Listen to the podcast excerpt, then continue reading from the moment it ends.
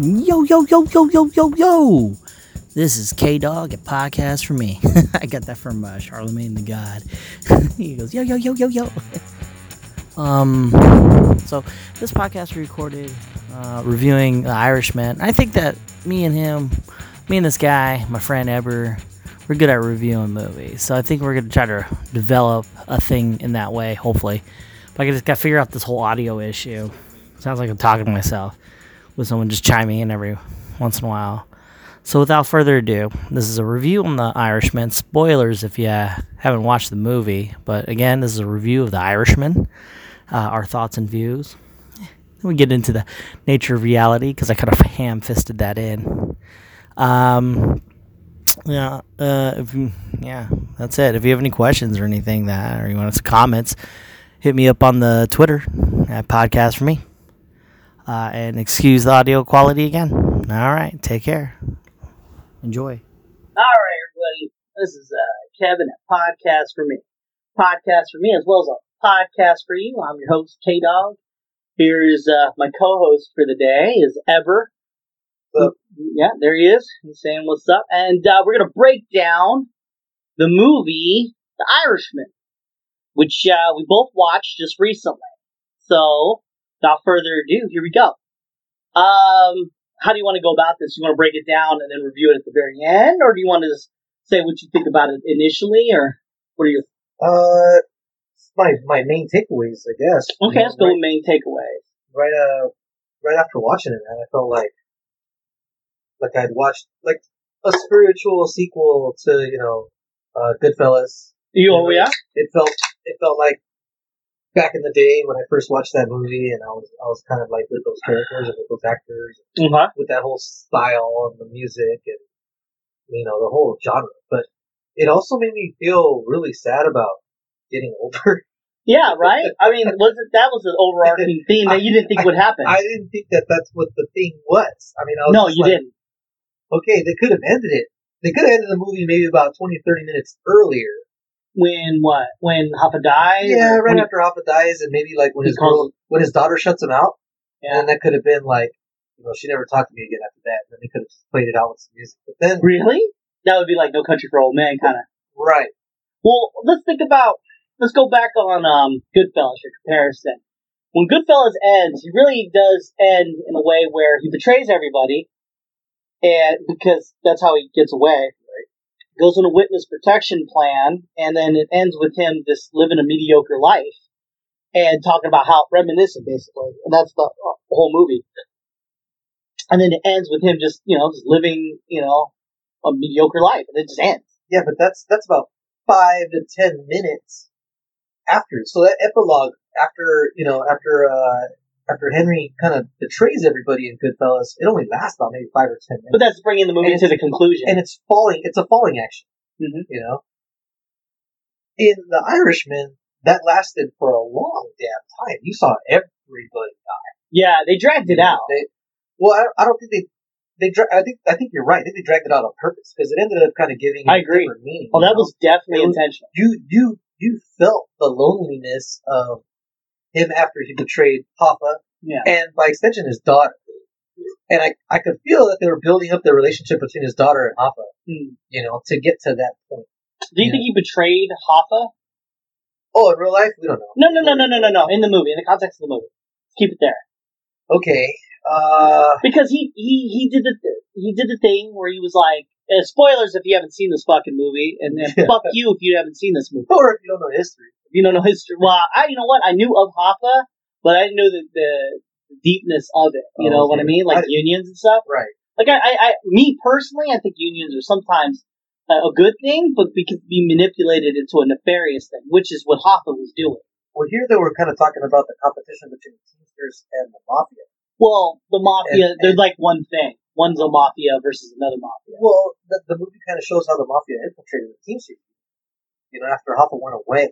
Yeah, Hoffa had these friends, but, you know, it, the Teamsters using itself was not, you know, fully Italian, you know, mob run.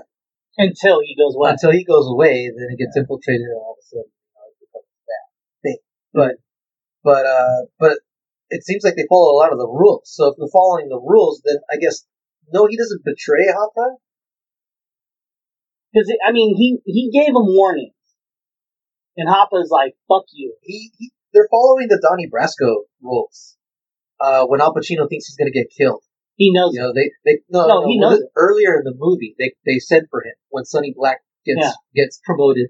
You know they call for Lefty and they think you know Lefty thinks he's gonna get killed, and Donnie Brasco's like, hey, but these are your friends, right? He's Yeah. like, hey, you know, oftentimes it's your best friend that kills you. That's good that You know, you you you link that lore. Those are two different movies, by the way. And guess what? Lefty fucking gets killed by his almost best friend, you know, his fucking bodyguard. Yeah. Uh, even in The Irishman, they kind of set up the whole idea that your bodyguard might be the guy that does you in. Um, the guy with the big old glasses kills his former boss in the backseat of the yeah, they do that so quickly that I didn't notice it until you said that just now. I, I mean, it does happen. Well, it's it's the reason why uh, De Niro's character doesn't like I don't want to sit in the back. Yeah, I'm like, sitting on the fish. like I'd rather fucking sit on dead fish juice Then yeah, than then- right in front of you. yeah. Even though he wasn't the target. They don't even talk about it, but the, I guess the guy, he probably feels bad. He could never sit behind anybody in a car ever again. Not even his daughter. Not even his fucking kids. You know- like, no, daddy, you sit in the front. An aspect of the movie that I liked was whenever they're having a movement, move, uh, a moment, like hey, yeah, it's like uh, like it pauses in time and it says how they died. Yeah, So I like that a lot. It's like can you just imagine for us that's a thing. We're like high fiving each other. This is the best day ever.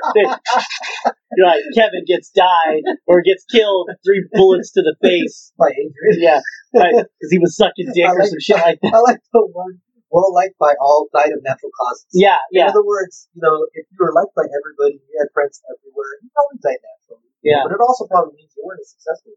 But some people died of cancer too. They they said prostate cancer. Uh, Like they'd be sitting oh, on yeah, you're right. yeah. But like it was all okay. Oh, here's the here's the thing. There's a there's a we're bouncing all over the place, but this is good. Um, Joe Pesci's character when he gets really fucking old, he can't even eat bread. That's how old he is. He gets in a wheelchair and he's about to go to church, and he goes, "Oh, you're gonna love this one. It's gonna be hilarious." He goes into the church, and then the narration goes, he goes from the church to the hospital, hospital to in the ground. Do you think he killed himself? Oh. I hadn't thought of that. because he's going into the church. You go, why are you going to church? And then he goes, you're gonna love it. This is a good joke. And then he goes into the church, and then the narration takes over, and he dies. I hadn't thought of that. I thought maybe he knew that he was going to die. I didn't think that he had, like, initiated. Well, I don't know, but from that church moment, he dies. I think it would have been cool if they had hinted that maybe he was going to, he was going to rat on somebody or make a deal on purpose to get killed. Maybe, maybe. Oh, know. oh, die out like the way he came. Yeah, like- that would be like- tight. Uh, That's a good way to go. like, a- For I mean, for that mafioso. do a Rorschach, you know? Like, Yeah. hey, you know what? I can't live in this goddamn world. Yeah, So I'm going this- rat you guys out. You know, Yeah. One fucking option. Just fucking Kill. do it. You know? Mm. Uh, I, but honestly, when I first saw it, I thought Pesci's character, I thought he was ready to go. Well, it's because he couldn't eat bread. And then from that scene to the next scene is him going to church. Because he went from running everything, being everywhere, being super important. Yeah. It was like when there was problems between two major factions, they would call him up Oh yeah, because everybody respected him. Yeah. It's And like you know, people just handed him money. He didn't have to save it. Walk in, here's money. Okay, walk he was, out. he was real calm and collected in this movie, as opposed to the other movies. he was in. I, I enjoyed that too. Yeah, like the got to see rage. do something else. What's cool is that they did what I like about it, and I think this is on purpose. The reason they got him is because as you're looking at him, you're thinking this is the the rage, the rage bull kind of guy, Right. and he's going to explode at any moment. And he does these things that are very violent, like someone makes fun of him, has him killed, like just calm and composed. But because you have this persona about him, he's like killer, Right. and I think that's done on purpose. He's bringing that with him. Yeah. You're afraid of him because of what he's done in other movies. Yeah. You know, Yeah. Because you know that that might be there. He has that persona, you know. Uh, yeah, I've always I've always liked that. Uh, Al Pacino, what he does, you know, he's usually Crazy. collected, you know, and then He he blows his top. Yeah. You know, when he blows his top, He's like, I like It gets- Cheetos, but then I like chili sauce. You know? great ass. Yeah. Great ass. Yeah. That's a good one. He's that's good. But I think they played it up after he, though. I think his whole quiet exploding. Well, I think Um, that's him being a character of himself. Well, if you watch the the epilogue, I think some people had some apprehension about playing scenes with them because they were worried that maybe he was gonna do his Al Pacino thing. I think Joe Pesci talks about that. He was like, I didn't know how to play against him. Yeah. You know, if if he was gonna start blowing up. Yeah. And uh, but I don't know. I thought I thought cast wise everything was perfect except the Okay, why? um. Did, they call him kid, but he still looks really really old. What the CG didn't get you? No, it was it was it was too obvious. Really? Um, there was, well, you have a, like a You know- like you a know stronger eye you know what I do. really really good though. Joe Pesci? Pesci's Yeah. His uh, the the the De Niro's offsetting because of the blue eyes the eyes. And um, the way his mannerisms, the move, movement. He was like an old man, When when he goes He to kick the shit out of the guy, right? his daughter, Right? and he's like barely stomping on. Dude, him, yeah, it was bad. like I'm watching. Yeah, and then the, the way okay when you see him do it, then you see the other guy overact. Ah, like, Yeah. I've had my hand stepped on. There's no scream like that coming out of me. Well, I'm not gonna beat my hand. against it, I know, right? You know. Yeah. And then and then kind of got his hand up, kind of clenched a little bit, like Yeah. not to. Well, he moves like an old man. because he's an old man. Yeah, I know. Why couldn't they get a stunt man? That's, that's insult him. Well, if you watch the, the, the scene between all of them, they said that there was there was de aging stuff, but where they put you know the balls all over their faces, the the motion tracker. Oh, really? I know. But for this, they used something different. It's actually got this setup with like I don't know five or six cameras.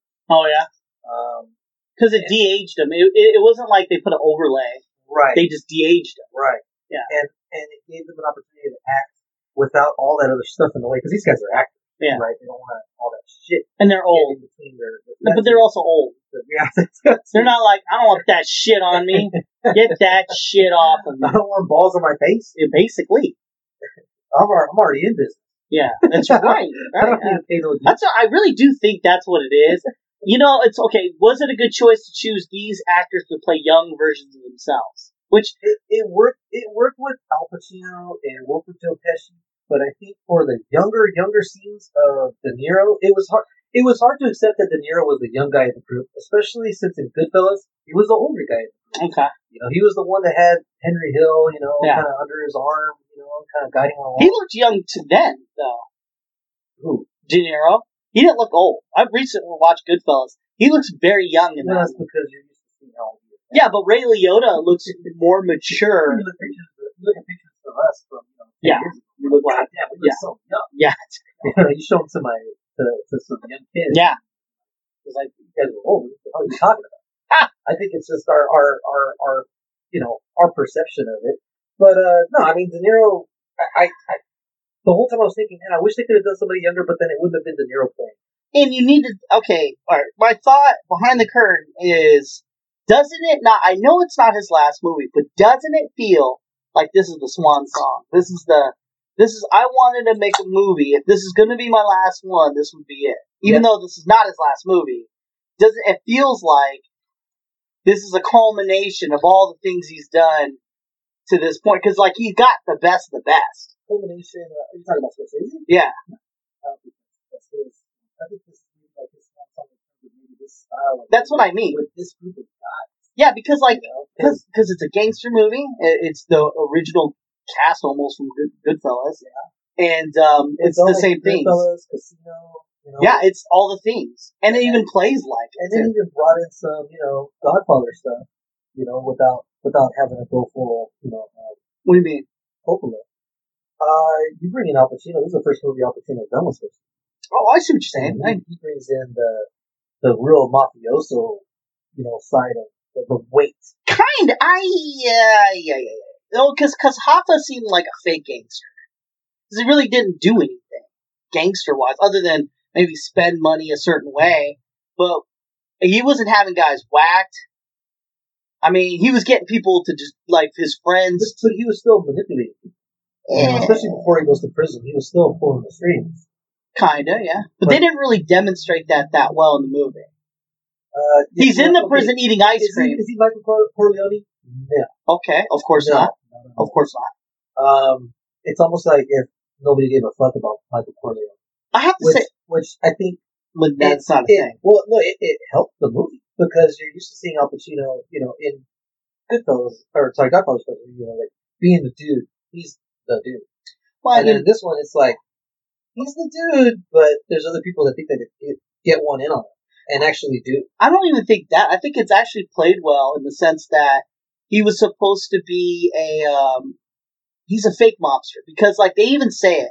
And I'm not saying that he was a fake mobster. I'm saying like in the movie they kind of they make it in a way where he seems like his aura is bigger than himself because because there's a part where the guy goes, "We can't have him whacked," you know, because at the very end when he's trying to warn him, goes, "You can't have him whacked." You know, he's he's made, you know, not made like us or not made, but like not um, boss like us, or some shit like that. Not at our level. That's what uh, Joe Pesci says. Like when De Niro's like, "You can't have my," and then guy, and then jo- Joe Pesci breaks down like he's not like us, like like at our level, because that that's what De Niro thought. The De Niro's thinking, "Yeah, man, this guy's the top shit," and then Joe Pesci's like, "No, he isn't. Not like us." And then he goes, "If we had the president killed, I mean." Or no, he doesn't say it specifically. He goes, do you think if the mob had the president killed, they can't kill the president of the team? So he doesn't he doesn't point out who. He just says like they.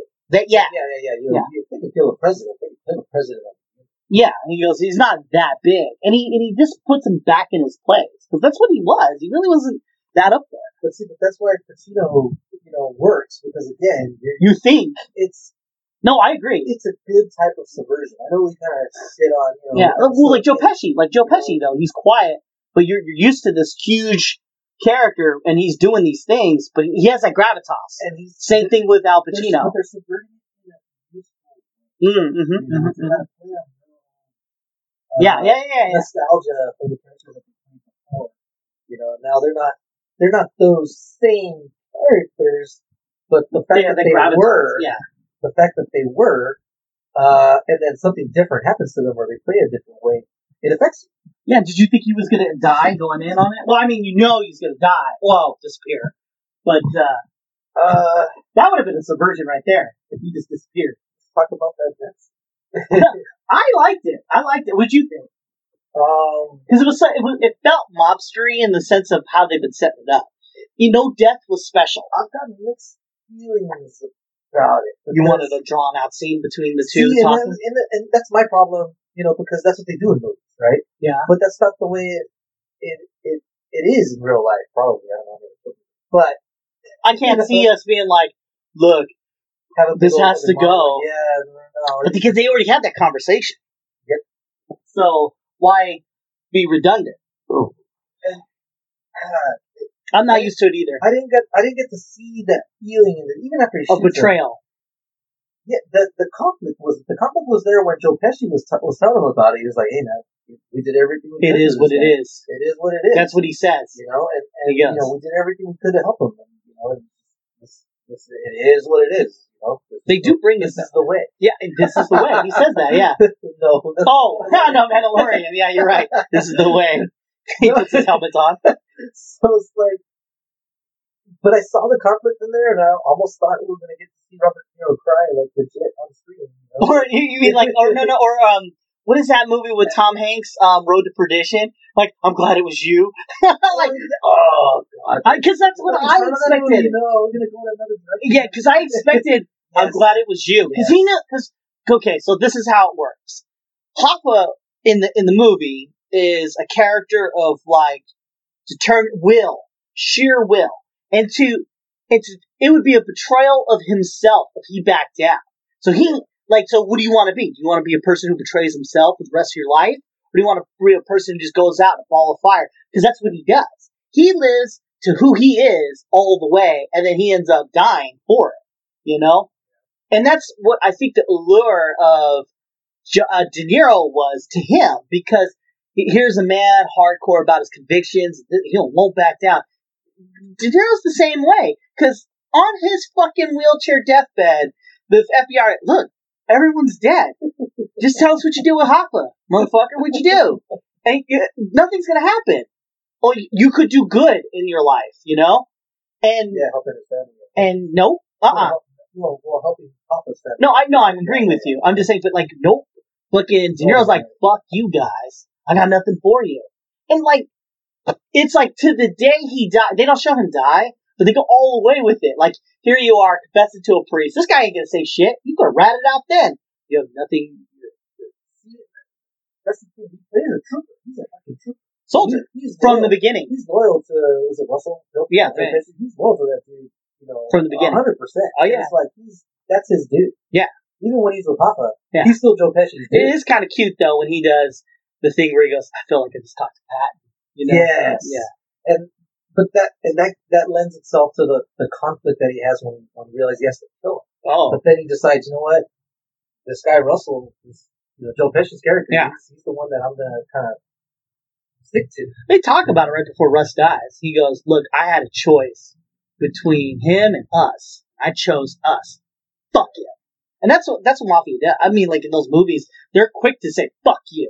Like even when they're killing people, like "fuck you, motherfucker." They're all nice to him. They're like "fuck you, motherfucker." And like he just went with that, and it was cool. It was the most the most energy you got out of uh, Joe Pesci is right before he dies in that movie. He goes, "Fuck." it," Like that. He's all old and decrepit. That's the most emotion he's shown in this entire movie. Because never once does he get passion. Even when, who is the Crazy Joe? Crazy Joe says to him, he goes, um, he says, fuck you and something. He says something, right? And then he just gets killed. Yeah, I like that scene a lot. Uh, the- he's in, he, uh, Robert De Niro goes up to Crazy Joe to kind of like you know calm him down. Yeah, you know, back like, the fuck off." Yeah, chill, you know, Yeah. whatever, whatever. And he's all, get the fuck out of here. Yeah. he puts his hand to his face, and I was like, ah, damn, that dude must have, after doing that scene, that guy must have apologized to De Niro every single time. Like, I'm sorry, sir.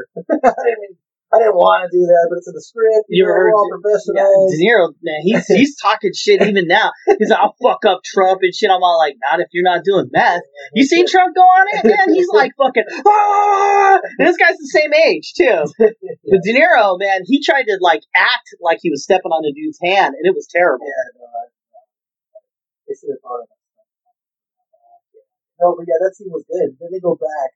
Goes back and sits down with Joe Pesci, and then they kind of just look at each other. You know what they're talking to each other about. It's gonna happen. minds, They're using telepathy. They're like, okay, how are we doing this? Yeah. How are we doing this? Yeah, because you And can't the be very- disrespected. And the very next scene they cut to is a bed covered in guns.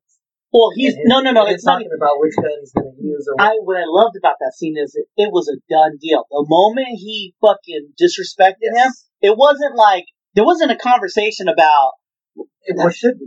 It was okay, how are we- so here are my guns, and so when I go to kill people, this is how I'm gonna do it. it was that automatic. Yeah, and he goes, and I got my wheelman. We're gonna do this.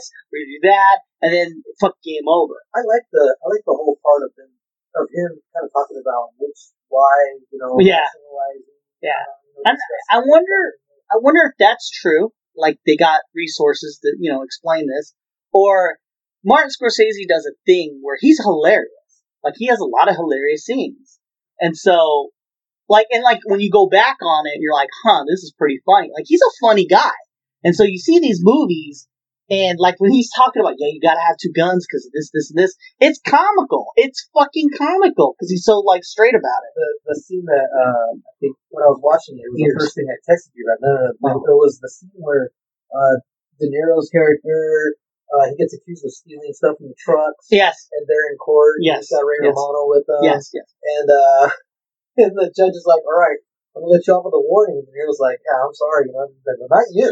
And the camera angle shifts and changes, and could, and even changes the lenses to kind of give the the judge this different weight when he Yeah. points at It's a goo- other it's guy. a goofy thing.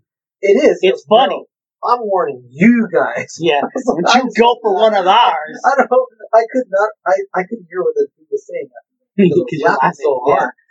It just- was so sudden. It just shit. Yeah, he's like, Yeah. no, you guys over there. The Not you, son. stole this shit out of Dude, okay, I'll, I'll say this though, with the de aging and everything. A lot of okay, before watching this movie, I didn't know much about it. I just knew it was called The Irishman, Martin Scorsese. You had me at hello, but I but when, okay after watching this movie and watching reviews and shit, right? And people were like CG this, CG that. Everyone was hung up about this one thing. Me personally, I'm not like I know you and Dunkirk. I'm the opposite. I don't need special effects. I don't need I don't need it to look good. I just need the story to be good. And so when you have an instance where they have the CG and the aging, the only thing that was off-putting about this, and like you could have had it, you could have not had it. I didn't care. Was I couldn't tell the age of the character no matter That- what That that's what my problem was. with De Niro. I, yes. I was confused the whole no, time And, and, because because the movie is kind of crazy with the with the timing. It's in the it's in the middle. It's in the beginning. Yes, uh, I, I did like that. I, I don't usually like time jumps, you know. And to be clear, I like Dunkirk because uh, you know the the the, the IMAX. Of course, no, no. I know why you like Legit- don't. legit you tell me things, you know, twice. legit locations. Yeah, yeah. You know, all that, all that. Yeah, yeah. Uh, no, but with this one, I think you nailed it. It was that I, I couldn't get a sense for what the characters was. Yeah. Because I, Um, 'cause I didn't know if we were in the middle of the story or the and they, end of the story. they tried to give you context by throwing out words like, by, "Hey kid, you know this and that," blah, calling a kid. I'm like, I was confused by that too. I was like, how old is this guy? So what? So he's in World War II, right? Because he's killing Nazis. So that would make him, you know, like early twenties, twenty. Average age is nineteen. So he does the war. He gets out Well, of he it. says he was an Ansel. That's some shit, right? Yeah. So like, how old is he in the movie in the beginning when he meets Angelo- when he meets uh what's his name Pesci? Was nineteen forty four. So like. Uh, the cars were from the fifties. How He was driving that Mercury. That Mercury is old. how old is his daughter? Towards the end. No, how old is his daughter when he's with Romano, the lawyer? When he sees the lawyer, is lawyer is his daughter a baby or four? I don't know. Like 'cause she's a girl, right? She's a little girl, right? Yes. Especially when he goes and stomps on that dude's hand. She's like eight or nine. Okay, so we'll just say there. How old is she when she marries Romano? Hmm. She marries him. No, that was somebody else. That's the same guy. What? Yeah, it's an older version of him. I didn't recognize. I know because they didn't de-age I mean, him. I recognized that it was Rogue right away. Of course. She didn't marry his lawyer. Yes, Rogue did not marry his lawyer. Romano. We're gonna have to check that. All right, guys, gonna pause. So we just established that I was wrong. That was something I was gonna bring up, but apparently, no. Romano does not get with Homeboy's daughter. Yeah, I'm a little winded. I read my picture of that right now. So, So, well, all right, fuck that. We're okay. Well, uh, what's the other train of thought that I had going on? Um, we got the wedding, the murder. That's really where this stemmed off of, right? uh, Or none of the aging. Like I couldn't. couldn't tell what age they were. What age? I wonder what point in the movie they didn't have to use any DV at all. I know, right? it's like where was it? Like Like right there, because he looks normal. he looks older than this right now. Does he? I think so. I mean, it just depends on who die, right? You know what? I li- okay. Let's talk about the characters here. Um, let's talk about the Irishman himself. Um, what is his name? Uh, Kid? Uh, yeah, kid. You know, okay. So the Irishman. What do you think of him as a character? Um, Is he good? Is he bad? Is he ugly? no, I think he, I, I, I think he's all. They try to make him almost like a Henry Hill, What do you mean? The kid, the young dude, kind of getting thrown into this, and you're experiencing and learning about mob life through him. Okay. You know. Really? Um, but that was also another problem that I had with De Niro. Well, because at the beginning he's he's a truck driver, Yeah. you yeah. know, and then he starts. Well, former vet. Yes, former, yeah, former vet. Uh, but I'm, but I'm just saying, like, he's just a dude living his life, you Mhm. know, and then starts making some side money, and then starts learning how to make even more side money, starts getting connected, starts getting, you know, big in the union, and then ultimately is with the top dude, right? Um, Henry Hill, kind of the same thing, you know, he's just a kid being a kid, and then kind of gets pulled into, you know, the mafia life, And he loved it. and he loved it. Yeah. Um, See, I, does it feel like he loves it? Like at any point, like because Ray Ray Liotta's character is No, I got way into it from the beginning. No, Even got, the actor playing it. I got a Breaking Bad feeling from him. He was, he was good. He found something. He found like a Mm. belonging, a place that he fit. Well, fucking said because I, know? I mean, it was like he, except for, except for in Breaking Bad, he has a, an epiphany that it's not. He actually evolves. He he understands who he is. This guy doesn't ever evolve at all. No, He just stays the same stoic character to the day he dies. Because he's like, I did it to protect you. And then the daughter, the, the other daughter, I don't know why they did it this way, but the one daughter who speaks more than the one daughter who's like more important is like, look, who are you protecting us from? Like, like she's like sad that he can't see it because it's the, who are you? You're you're the bad guy, and Yeah. you and your and your family and everything else is bad. You know, so and he still can't see that. What I thought was cool is they give him two people to be loyal to. You know, Oh yeah, to see who he's more loyal to. uh, Because you had that thought, right? it's almost like he didn't. It's almost like he didn't make the choice either because it was always Russell. Kind of like Twilight. I think this movie's just like Twilight. yeah, I mean, because she, like, you try to think there's some kind of love triangle, but she's not going dog. No, She's going fairy. yeah, You know, that's how that fucking works. you're right. Yeah. I mean, he, it's not even a. que- You know what though? No, but this is better than Twilight in Oh, the of sense. course. Well, no, no, no, no. Yes, but I mean, in in, in the sense of that dynamic, because there was because Hoffa, if you know Hoffa just disappears, you don't know. But obviously, he gets murdered or in this movie. You don't know. Like it could have been a thing where they had a conversation. Look, you need to go, and it, you could have had your moment right there. Like I'm glad it was you. You could leave. Here's money, and then it could have been a thing where I, I wrote the scene better. Hoffa goes, "No, fuck you. I'm go- I'm I'm gonna go out this way," and da da da da da. And he's trying to get him to leave, you know, leave the life, you know, giving him money. But they do that scene already Well, yes, in the party right. because he tells him, "Look, man, Yeah, they're The concerned." The goodbyes are already said there. Yeah. He- Um, well, he tells him right then and there. He goes, "There's major, serious concern." Because he goes, "When I'm in the beginning of the movie, he's kind of when he's explaining, kinda concerned. that means he's concerned." Super concerned. Yeah, and when he said, "Look, I'm seriously concerned," that man, that shit's Shit's going down. Yeah. So he says that to him, like, and then he said, "That's such a beautifully made moment." That you, I mean, yeah, man, shit, yeah, that's great. That conversation, and then like it'd be redundant if he did it again. My scene sucks. Okay, I take that back. I'm wrong. No, no, I, I, I don't think they should change it, right? Of course. Because the, the, the problem that I had with it is because of the way that I've been fed those types of scenes all my life. True. True. You know, true, this this felt more sudden.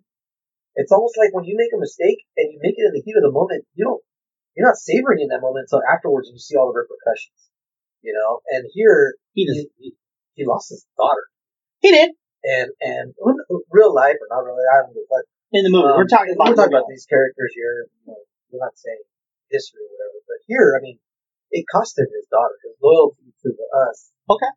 Really cost him his relationship with His daughter. his daughter. I get you. Um, and it, it hurt his family. Yeah. And so he doesn't really feel those repercussions until later. Hoffa's gone and his daughter's gone, Well, and now he's just old and alone. It's misleading. He doesn't really feel it in the sense that it's there. You feel it for him. You feel it for. I, I, You're you're on his I cry for Conan. He can't cry. I cry for him. No, but I, I see what you're saying. Is that okay? This guy, this character though, Well, is- that's why the epilogue drags out because it drags out for us too. it, it's You know, for like us. we're- Yes, we're feeling that loneliness. That we're missing all the dynamics that he had with all the other characters because they're gone. Now, here's the crux of what I'm getting at on this movie. That's the case. If okay, so we know the end of the movie, right? This kind of drags out, and it's on purpose. It is on purpose, so that you can see the glory of the winner. You know, Yeah. And is that good? Because, okay, I don't need to see a person shit to know that he's shat.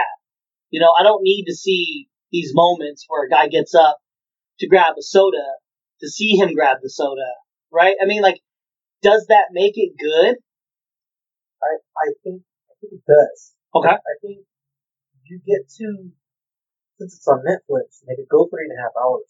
I think you get the full feeling of what uh of what they wanted to tell you is that life goes on and it's long and you know you remember your heyday scenes and he puts that scene in at the at the end of uh Goodfellas of Joe Pesci shooting the gun. And that's to remind you of all the crazy you know, Yeah. shit that their wild fucking lives when they were younger. Mm. Here, you start missing the first two thirds of the Irishman because you're just watching him get old. Yeah. you're feeling that feeling of damn the good old days. Okay. You know, leading up to this point. Alright. It's something that he wouldn't get to do if he was confined to two hours and twenty minutes or something like that, or two and a half hours. You you feel that.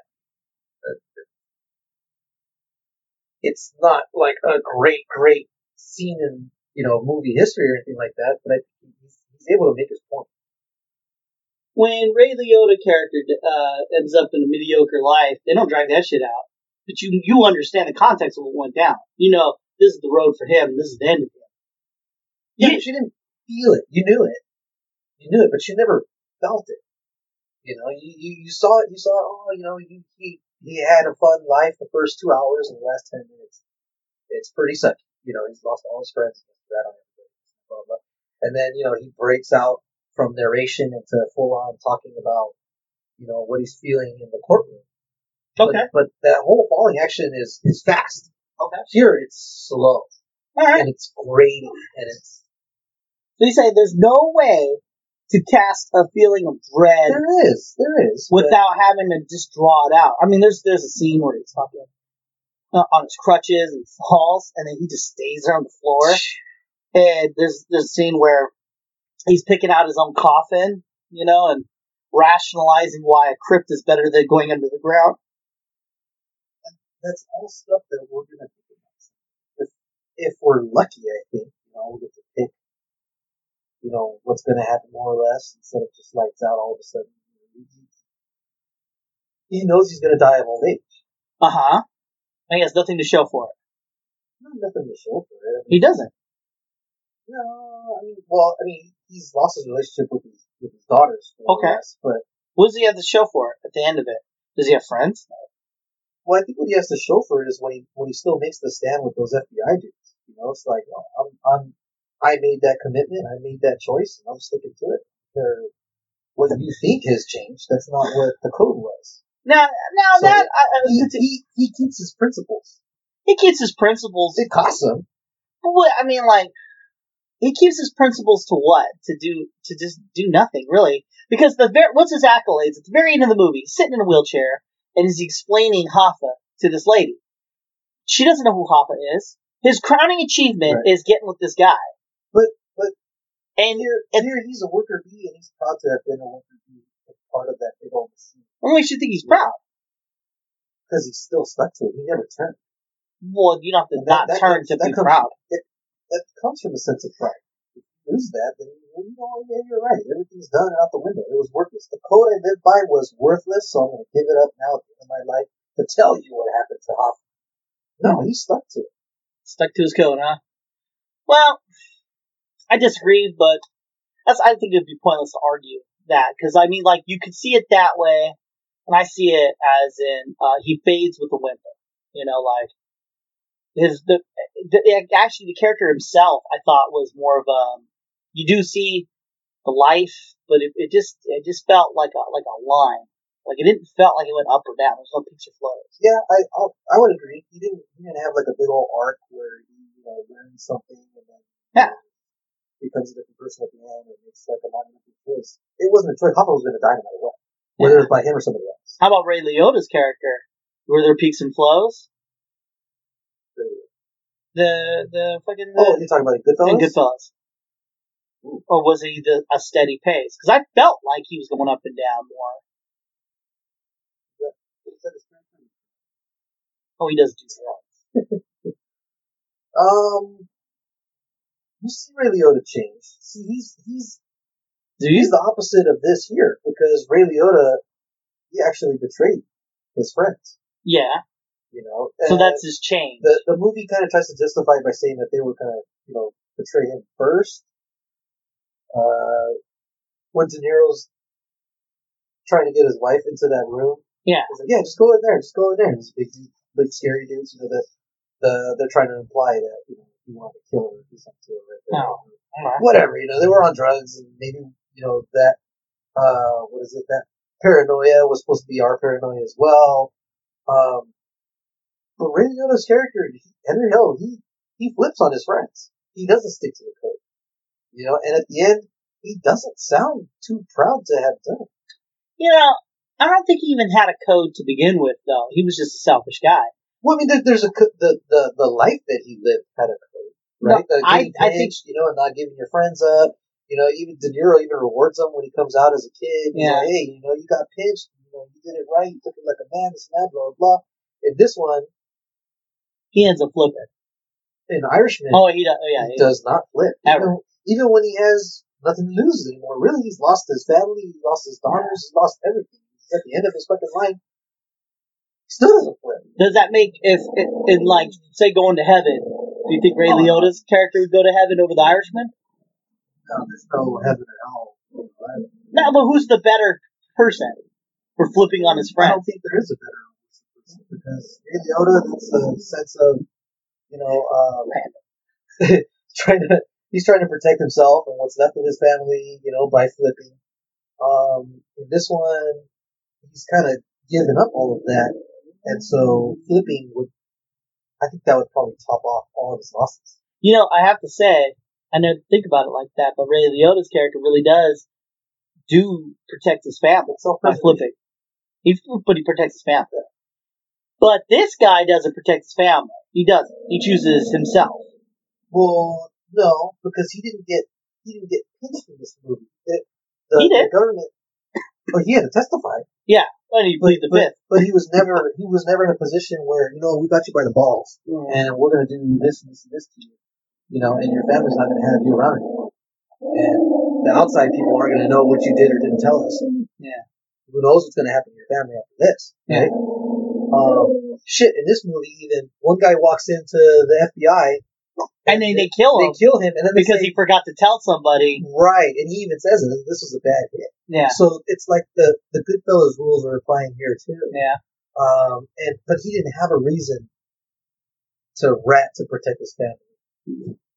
He actually, he well, no, he could have ratted at the end because the FBI even tells him, they're like, hey man, all those old players you're gone. No one's gonna, no one's gonna come after you. And he stayed true to himself. gonna- yeah, and he still he still stayed true to himself. Huh? Um, but you're right. Here, I mean, it, it was a line. I mean, he was loyal to Russell from the very beginning and loyal to him all the way to the very end. And I think that's a cool story too. I mean, that's ah, that's friends. That's that's who who who helped you out, and so who are you going to keep? It's an back? odd thing that you make this distinction not you, but that, that, that people will make a, a distinction like this. So this guy, Russ, who he doesn't know, he then becomes blindly loyal to this guy for life. His family, who he, he's known before, he is not loyal to his family at all. So much so that he actually divorces him. he gets with some other chick. So it's like, why would he?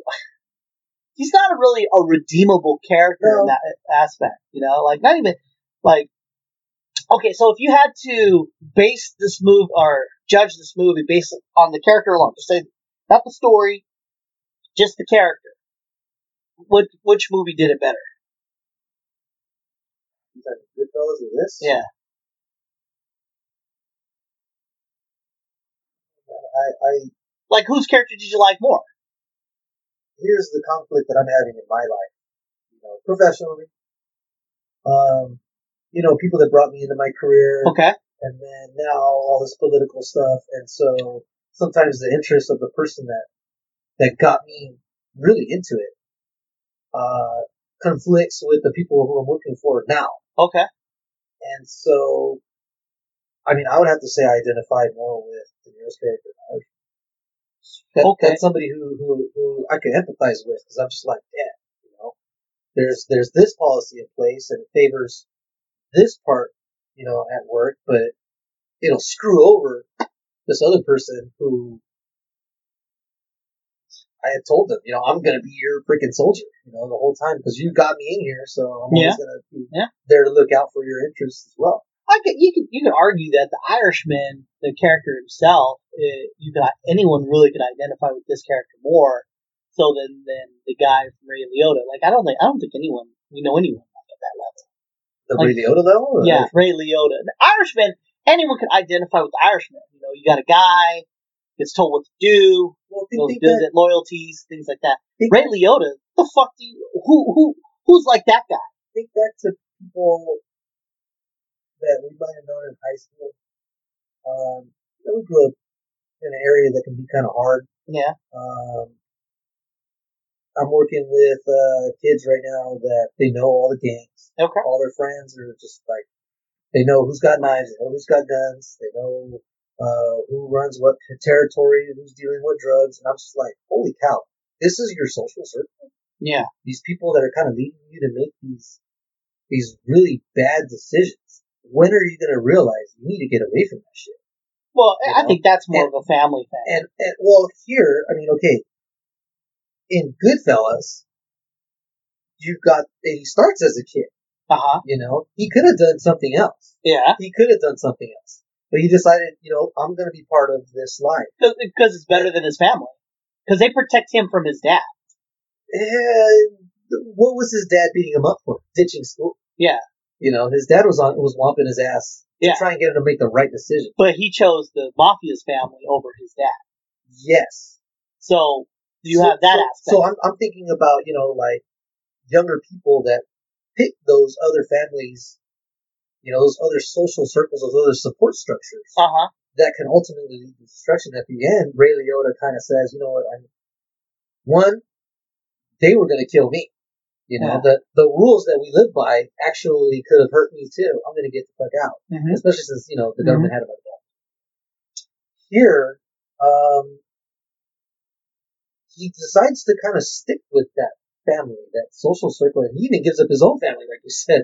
I hadn't thought of that. I'm like, man, he just totally ditched his wife Oh yeah. who he was doing everything for you know, Yeah. at the beginning, and and you know decides to live this out. Uh, but but again, I can identify more with this one than with Goodfellas because I don't.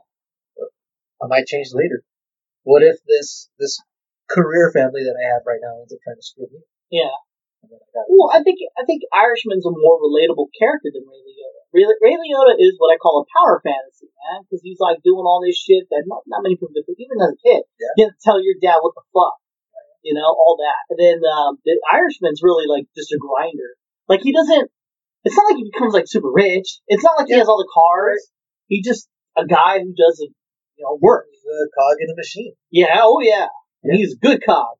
He's Yeah. a cog that got a big, that got bigger as you know as it went on, but he never became the cog. Yeah. No. you know, again, the, the order to kill Hoffa in the movie uh, was going to happen, whether he did it or didn't do it. I think Joe Pesci even says, you know, hey, I put you into this, you know, that way you're protected.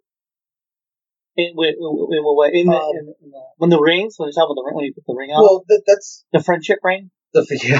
Dude. What, like, like, like, like, it's like here I am. I'm a mafia boss. You still you, but here only It's three like- people have my friendship ring. it's like if I gave you a ring right now, Yeah, super special. Yeah. yeah. Oh, There's only like two other people that have it. Oh, by the way, you gotta kill you. Yeah, yeah, yeah. Because you gotta kill. Yeah, because you gotta kill Hoffa, right? it's like, oh.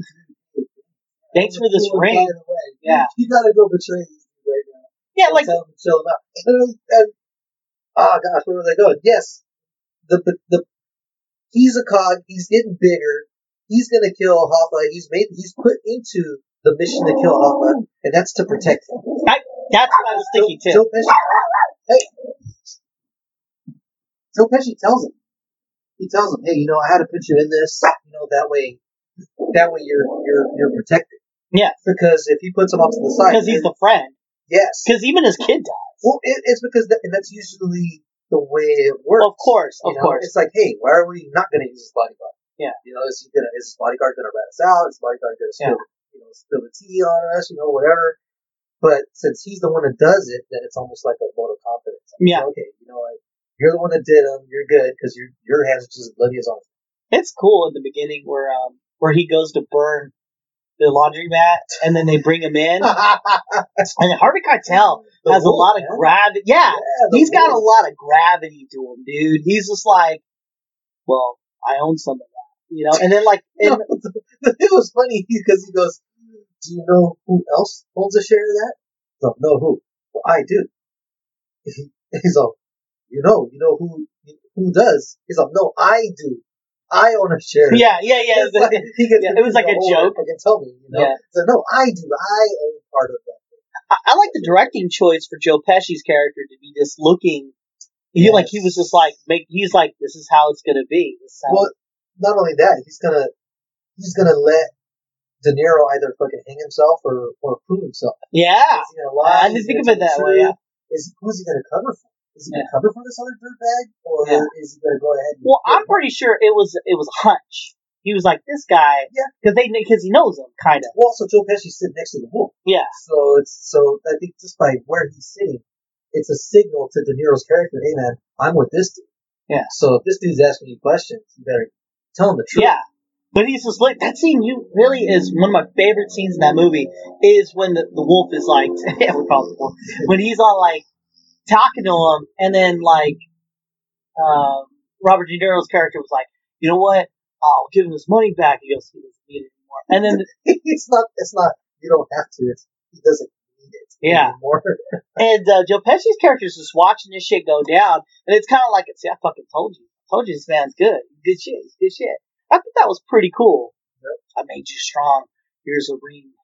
Those are all cool scenes where uh, it, it it it builds up the relationship between Niro, Pesci, and the guidance that Pesci offers him throughout the movie to pull him up, Yeah, all the way up to the introduction with uh, with Hoffa. Yeah. Know, which, which was done well too. You know, it's just, again, it's there's other movies where they paired up De Niro and, and Pacino, but this one felt this one felt special. You know, going there's only to two. Heat and no, there's the other one, 60 seconds or some bullshit. no, it's Heat and Righteous Kill. Righteous Kill. Heat and Righteous Kill. is it. Did you get the same feeling in Righteous Kill that you did when you saw them together? In Heat Righteous Kill felt like just a I don't know what the fuck it was. It's an unrememberable movie. You needed a director with like energy because okay, you need a what I call a dialogue director. Like Quentin Tarantino's one of them. You know, you just have characters talking. Kevin Smith is one of them. Just have characters talking. And then Scorsese has characters talking, and it's good dialogue that kind of just works, you know. You just live in that moment. Uh, Scorsese using narration, because that's like totally fucking taboo. You know, Yeah. talk about no. Well, he's breaking the fourth wi- is- fourth wall. Yes, and then they look directly at the camera. Yeah. Yeah. But you know, like they kind of recreate Yeah. But no, after a while, it felt it felt natural. Yeah. After a while, like- I was like, okay, I'm, yeah. I'm back there. I liked when he. I just like when he does it because it's just. Well, I don't know. Quentin Tarantino does that too. There's a lot of narration going on with their movies, and they're really good at it. You know, it'd be played out if other movies did it, but Casino does it too. Like even Yes. like even when you think it's just the the main characters, turns out there's other. There's one narration where it's the one guy when they're like they're talking about them cheating. Like uh, the guy's wife is cheating, and they ask uh, one of his friend one of his friends. He goes, "Hey, is this happening?" And then they, he looks at the camera and they go, "I knew then. If I told the truth, we'd all die." and then like, but he says, and I was like, "That's man, Scorsese's really he did Casino, right?" in Casino, he does it in Casino when uh, they take him out to the cornfield, and his brother. Yeah. Right before they, they kill him and bury him alive. Or Yeah. bury him alive. Uh, he's he's doing his narration, and then when they stun him or they beat him or they hit him or whatever, Yeah. he's in mid narration. So his narration is reacting to what happens in the movie. That's so funny. Yeah, I He's like- forgot about he's that. Like, he's like, yeah, so we're out here. Like, ah! it was like, oh shit, but it got me by surprise too. and then he narrates like after he's dead, but at the very end of the movie, we fucked up paradise. Yes. Things like, but it, he's already dead. Yeah. But you know what? That's that's the power of Martin Scorsese. He crafts a movie like that, and then Well, because it's a tool that's usually to, to gloss over. It's expository. Yeah. You know, you just give an exposition, information, information, and there's no better way to do it or cheaper way to do it. I'm sorry, than narration. narration. I agree. People use narration to He uses kind it of as a tool. give you information that they don't have the money to or time to show you on the screen. Yeah, it's not laziness either. Right. It's like he does it as a tool. It's a tool the other way too, but here it's it's an emotional tool. It's a it's a it's a, it's a kind of narrative tool to kind of let you into their mind uh, just a little bit more. But it's on top of the acting, which it doesn't need the narration, but the narration adds flavor to it. Oh yeah, no, I There's other movies that if you don't have the narration, you don't know what the fuck is going on. I agree, but I think that without the narration, the movie would have worked. And you're right, good seasoning. It really is just it, it works for him. okay, internal monologue. Okay, he, when he's when he's going through his guts, that's he's the talking that's to us or he's talking to himself. Yeah. you know, but but you're hearing his thoughts. I mean, you could see it, but you're you're also looking at it through his eyes. yeah, You're you're looking down at the bed covered in guns. yeah. You're in his head, Mm-hmm. you know, picking up the guns, pulling the ones off to the side, kind of like you know. And his bullshit bro science. You need the two guns. You gotta get- Yes, you just got got yeah, Yeah. yeah, you know, Uh, I liked how it looked when he turned around and started shooting. It was quick. I thought it looked really cool. Every like, murder was like an afterthought. Like it wasn't like a build up or anything. It just fucking happened, Yeah. and that made it pretty gritty. Well, and I liked how the the cafe killing kind of spilled out into the sidewalk. Yeah, but it wasn't. It It wasn't dragged out. it was not dragged It out. It was just like this dude's hurt and he's trying to get away from it. I mean, the only way you can there's the and trying to get to it. He gets shot. It, it was a cool scene. It's like the movie was in reverse in the sense that scenes where there's like shouldn't sh- should be more action, no action. It was just an afterthought, and the dialogue that which should be shorter is longer. Yeah, but I didn't have it. Ah, The, the only time that I was kind of wondering if they had made this quicker, but then I was like, no, you needed to have all that. Was uh, at that at that dinner where all of the all of the politicking is going on. Oh, I thought that was like the crescendo. Uh, Like, yeah. really, that is the culmination of the entire movie. But again, the old school, you know, like the usual, just get it done fast. You know, movies that I was brought up with was like, I think they could have parsed it down. But again, For that scene, I think you- you, needed that. you're right. You're That right. that scene works. But again, I'm used to it happening faster. It's like, why Yeah. are we doing all this talking back? No, but you get you get what the politics are. You get what's going on again because that he can go to five hours if he wanted to. You know, I wonder. I wonder if the mafia is insulted when they watch these movies, in the sense that they seem like like a like a like a bunch of kids in a club. Scorsese's still making movies. Oh yeah, you're right. He's not dead. He hasn't been warned because he's pretty much doing the same Because shit because that it is it, it is a kid movie, dude. Because they're like, oh, we're best friends. Hey. Hey, Billy said that if you say, Tony said, if you don't do this, you're bad. No, you tell Tony, fuck him. And then he goes to Tony, yeah, you said fuck you. And then they come to, and like, Hey, that's what happens with Playground. yeah, that's what it was. That's, that's Playground, but you know, that's fine. that's, that's what it is. And then like, and then like, here's my friendship ring. And then, um, hey, I, d- and then even with the most serious conversation, hey, they're concerned, man. You really need to back the fuck down, you know? You tell Tony, go fuck himself, and then he goes and, and tells Tony. How about the pro Tony and the Hoffa scene? Was that, was that a thing when he's eating his ice cream? And he goes, how come I have no money and you have all your money? Yeah, yeah, help me out the way you help yourself out. Yeah, and he goes, well, because yours is extortion, mine is fraud. He goes, that's the same fucking crime. And he goes, no, you, you threaten people to get your money. I got my money through fraud. Different crime.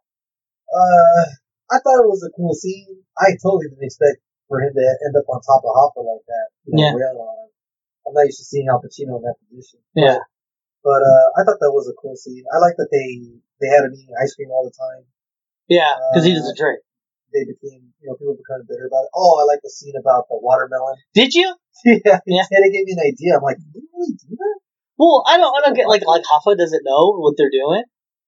I, the way the scene plays, you wonder if he does or if he doesn't. Yeah. Like, man, you guys really like that watermelon. They're like, yeah, you want some? He's like, not on your light. Is it because it's watermelon or because it's stuffed with vodka? You could smell it. It's not like, you know what I mean? You yes. Hey, hey, uh, avid vodka drinker and whiskey drinker. I tell you what, the harder stuff sticks out. Everyone can smell it. Well, that's because you have a personal experience with it, because you're Mexican. And I drink vodka. No, no, no. Yeah, you're not- Smell like this place. Like Vodka's not your thing, dude. You think you drink vodka, but you're not drinking it every day. Yeah, that's true. Not You know what I mean? And I meet people who drink lots of vodka every day. You know, like you know where I work. You know the the um the time jumping. Um, I was so cool with that. I didn't like it in Dunkirk.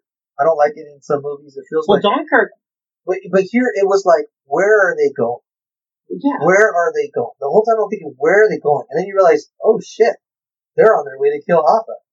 That's a weird thing that you said that because okay, not that you said that, but the way the time went, it was like it was in the past, then what I would consider the present, It was the mid-present. I But guess, yeah, present. Okay. Yeah. and then the two timelines, they're they're going, and then when they meet, it meets right around the climax. You know, it kind of. up. I mean, The wedding in Detroit, and then you know getting Hoffa killed. But it's like the two parts. The, the the the past part is developing the relationship with Hoffa, and then the quote unquote present part is kind of leading up to I think it was. I would think it was way more messier than that because if you if you really think about it, you got past, you got we'll call it the present. You got the past, present, then you get the past, and then you get the way past because he's showing how he kills um, uh, Nazis, and then there's it Ah, shifts around. but But there's like two past parts too. They shift back and forth between those two past parts quite a bit. yeah, but Take they they get back to that car That's trip. only like five minutes. But I mean, we're talking like narrative threads. There's two. I feel like the know, movie should have. threads come together. I agree. And, and that's Uh, Well, I think that, that that's what they're going for, but they didn't really do that. There, when you think back on it, I, I see what you're saying, but like if you go and watch that movie again, it really is that middle part where the the car trip. That should have been more of the movie. It should have. It should have every time a sequence happened, it should have linked back into it. Because what would happen was it would get lost in the weeds. you're right. The cuts were kind of jarring. Yeah, because it would go back in time, then it would go back to another time, or it would go back to another time and place, Yeah. or or something happening at the same Usually time. when you have flashbacks, it ties to whatever's happening in the present. Yes. There's something in the present that sparks that Yeah, but it doesn't. He's just collecting money. He's just going back and forth. collecting uh, money but- on the way. But it reinforces this idea that they're old and they're still super homies. And then, okay, then you got Hoffa, and you start seeing the juxtaposition of Hoffa's interests and Joe Pesci's interests, Russell's interests. And you start wondering, well, they're still super homies in the quote unquote present. So you already, yeah. And I'm already thinking, okay, I thought that was a good sleight of hand because what you're saying is true. Like I didn't think that. I I, I don't know why. Just it, it, it, it was a weird thing where they're friends at the in the in the in the present, but like shit was getting shaky here, and I'm all like, oh man, what's gonna happen? I'm still kind of like, what's gonna happen? but they're showing, he's telling you. This, Yeah. It's the same thing as like putting in the cards of, you know, like, get shot three times in the head. You know? Yeah. like, he's already telling you, Yeah. these guys are still super. They're traveling together, Yeah, you know, at old age. yeah. And you see them start to approach that old age. I thought the two threads were going to stay separated. I thought Hoffa was already dead by the time they go on the car ride. Me, But me then you start realizing they're on their way to meet him. Yeah, And I'm just like, oh, shit. Yeah. You know? Uh, this is where we've been heading this entire time. This ride. This ride that you weren't sure what it was about or what was going on. You're like, it's headed towards the whole climax, the whole question of yeah. what happened to Hoffa. it's funny uh, when that they're they're in that um what is it the, the, the diner hall you know the union meeting Yeah. where like Al Pacino's eating that steak and he's just watching shit go down as they're talking and he's just what you just see him just just really fuck cutting into a steak he's like these fucking guys well, I like to there's another scene where De Niro's up on the stage. Yeah. And he's looking out, and Joe Pesci is having a, a, a conversation with Al Pacino. oh no yeah yeah yeah yeah And he's like, like, what are they, like, yeah because those are his two. bestest friends Well, I, you know what we've been saying friends, but are they his friends or are they like almost like mentors or bosses? Because Russ is never really his friend. He's even telling him what to do on the car ride. You know, even at the end of the car ride, he's all, "No, we're leaving. The ladies are staying here. You're getting on the plane and going to Detroit." And He's still yeah, giving orders. it felt like they were friends but yeah I guess you're right it is like a slave master mentality well, it, not slave master, but And no, it is. I made you strong. Like it was an ego trip even then. I'm thinking, well, no. But you know what? I was almost thinking Jedi Padawan, but then again, a Jedi's trained a Padawan to be a Jedi, but you're you're a Padawan forever. You're a Padawan yeah, he ain't no Jedi forever. master. You're never going to be a Jedi Yeah. master because if you're a Jedi master, you compete. Yeah, and you need to die. So maybe Sith and Sith Apprentice. No, they kill each other. That's what the fuck they do. No, um, ah, what was I gonna say? You know what? this is how I say they're friends. When they're in the prison, he said, "I chose us." He didn't say, "I chose me and then you." He said, "Us." Like we're together on the same thing. I think it gets to a point where it stops becoming a slave master. It's still it's still a master commander, you know, relationship and underling relationship. you Yeah. know? The the underlings sometimes they they're super loyal to the person that they work for because they value that. You know? And so that's still an us, but there's still a hierarchy. I mean Yeah. So are they friends? I can't see them being like eyeball to eyeball. That's weird, right? Like if you think, like I watch that movie, I'm thinking they're friends, but when you say it like that, I want to ask him. Like I really want to ask him. Like, hey, uh, what's his name? Not Russ, but the other guy. What's the Irishman's name?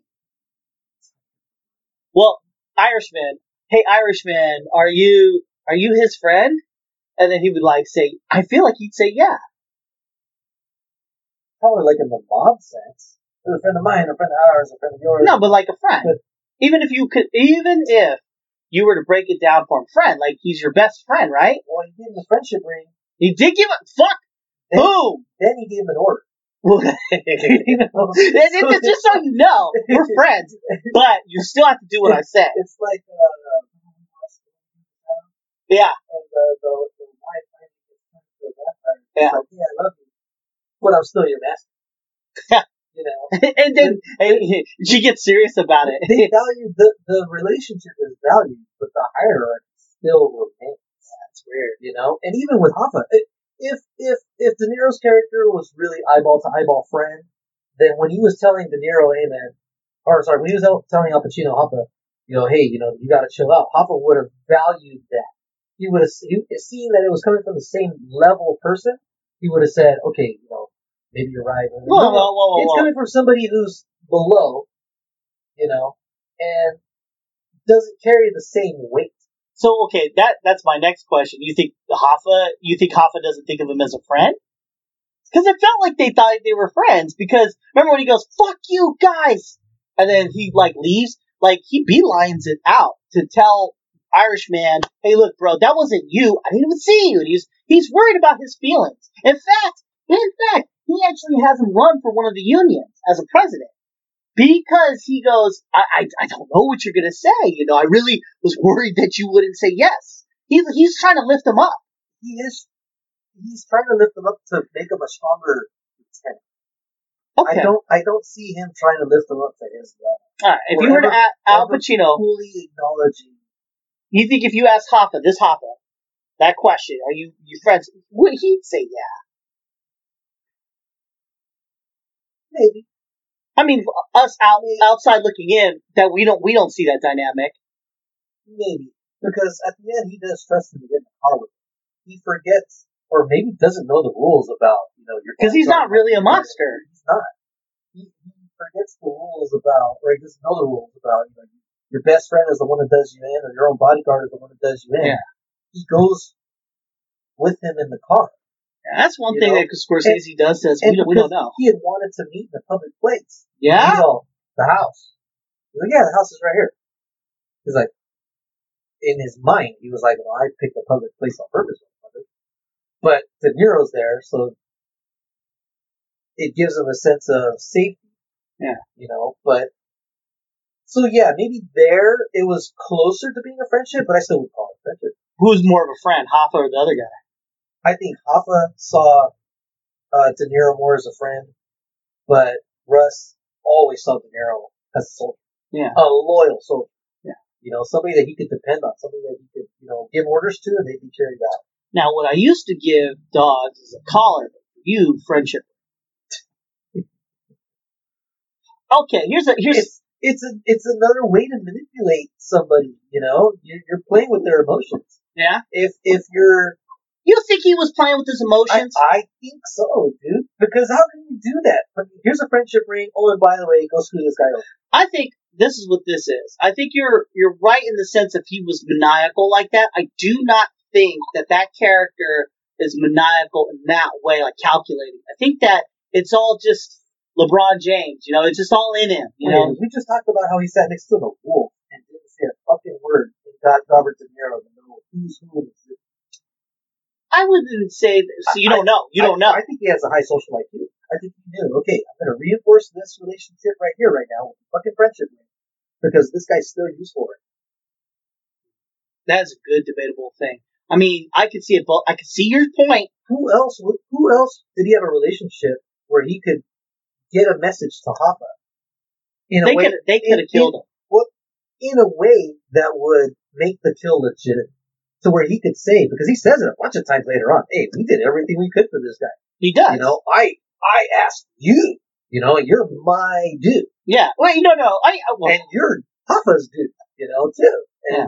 we use the strongest thread between, you think the, the, strongest thread between Pesci's character and Al Pacino's character was De Niro's character. Yeah. And he, he said, okay, I'm going to pull on my hardest string to try and make Hoffa, you know, see the light. See, see, in that, I don't think that's calculating in the sense that, like, I am doing this to achieve this. I think it's more of a, he just knew that this would work. This is the best way to achieve this outcome. It's not like he's reading, you know, Sun Tzu or Nietzsche or some shit like that, getting to this. It's not that complex. I, I to say, you know, you know what I do. There's, there's a, you make deposits and you make withdrawals. Whenever you ask somebody to do something that costs them something, you're making a withdrawal.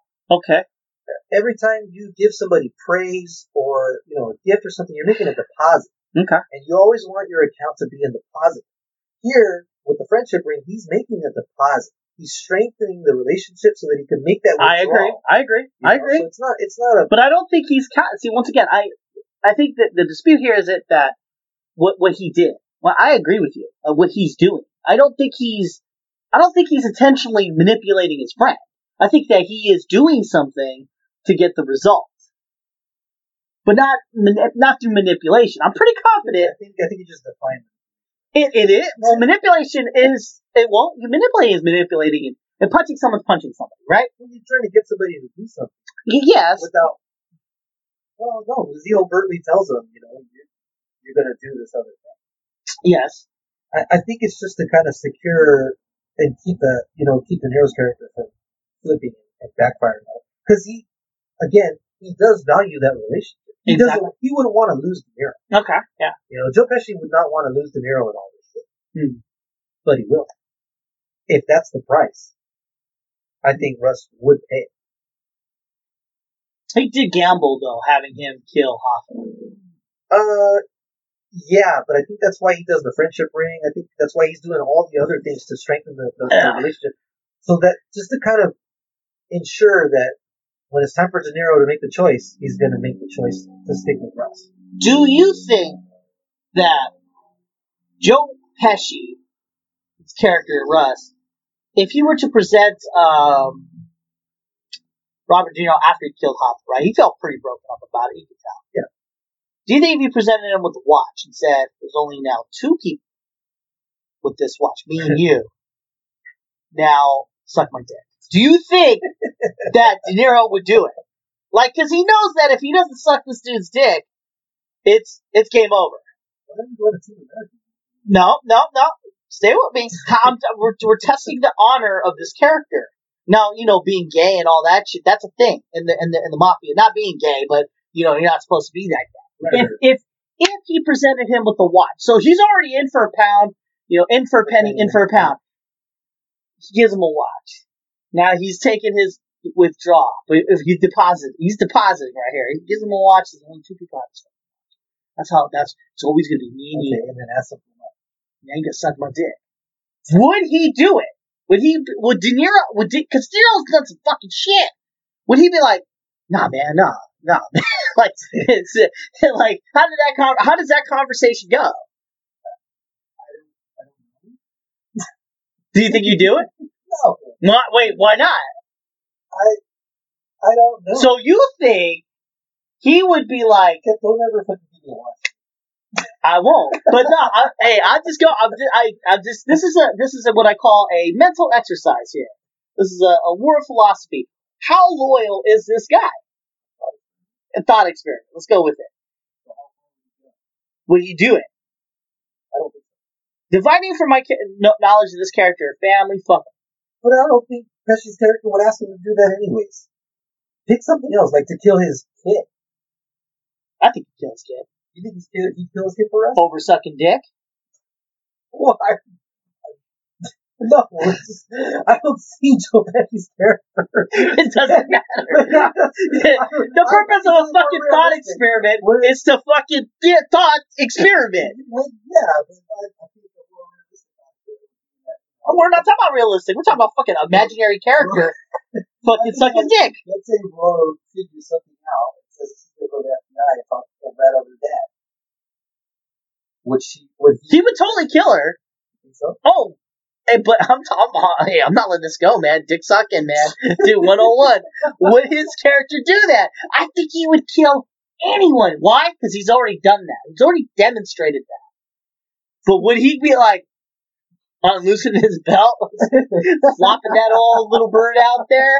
And he goes, now, only for a minute though, okay? Just, that it's too gay if it's two minutes. Wait, would they be in their, their Of course they would. Of course they would. They Photoshop it in. I, I, I think that De Niro's character would choose himself. Would it be that blue eyes? Would it? Yes, because he's Irish. That's how that. That's, it'd be red hair. No, I, I mean, I think.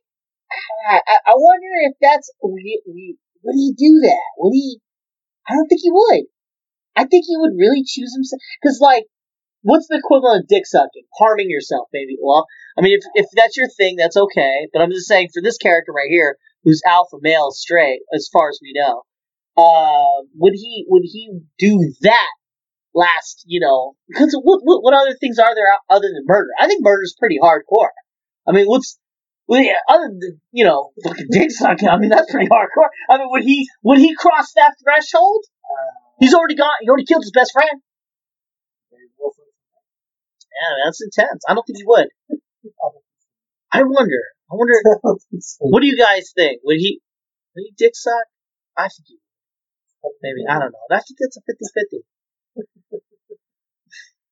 It's just all fun.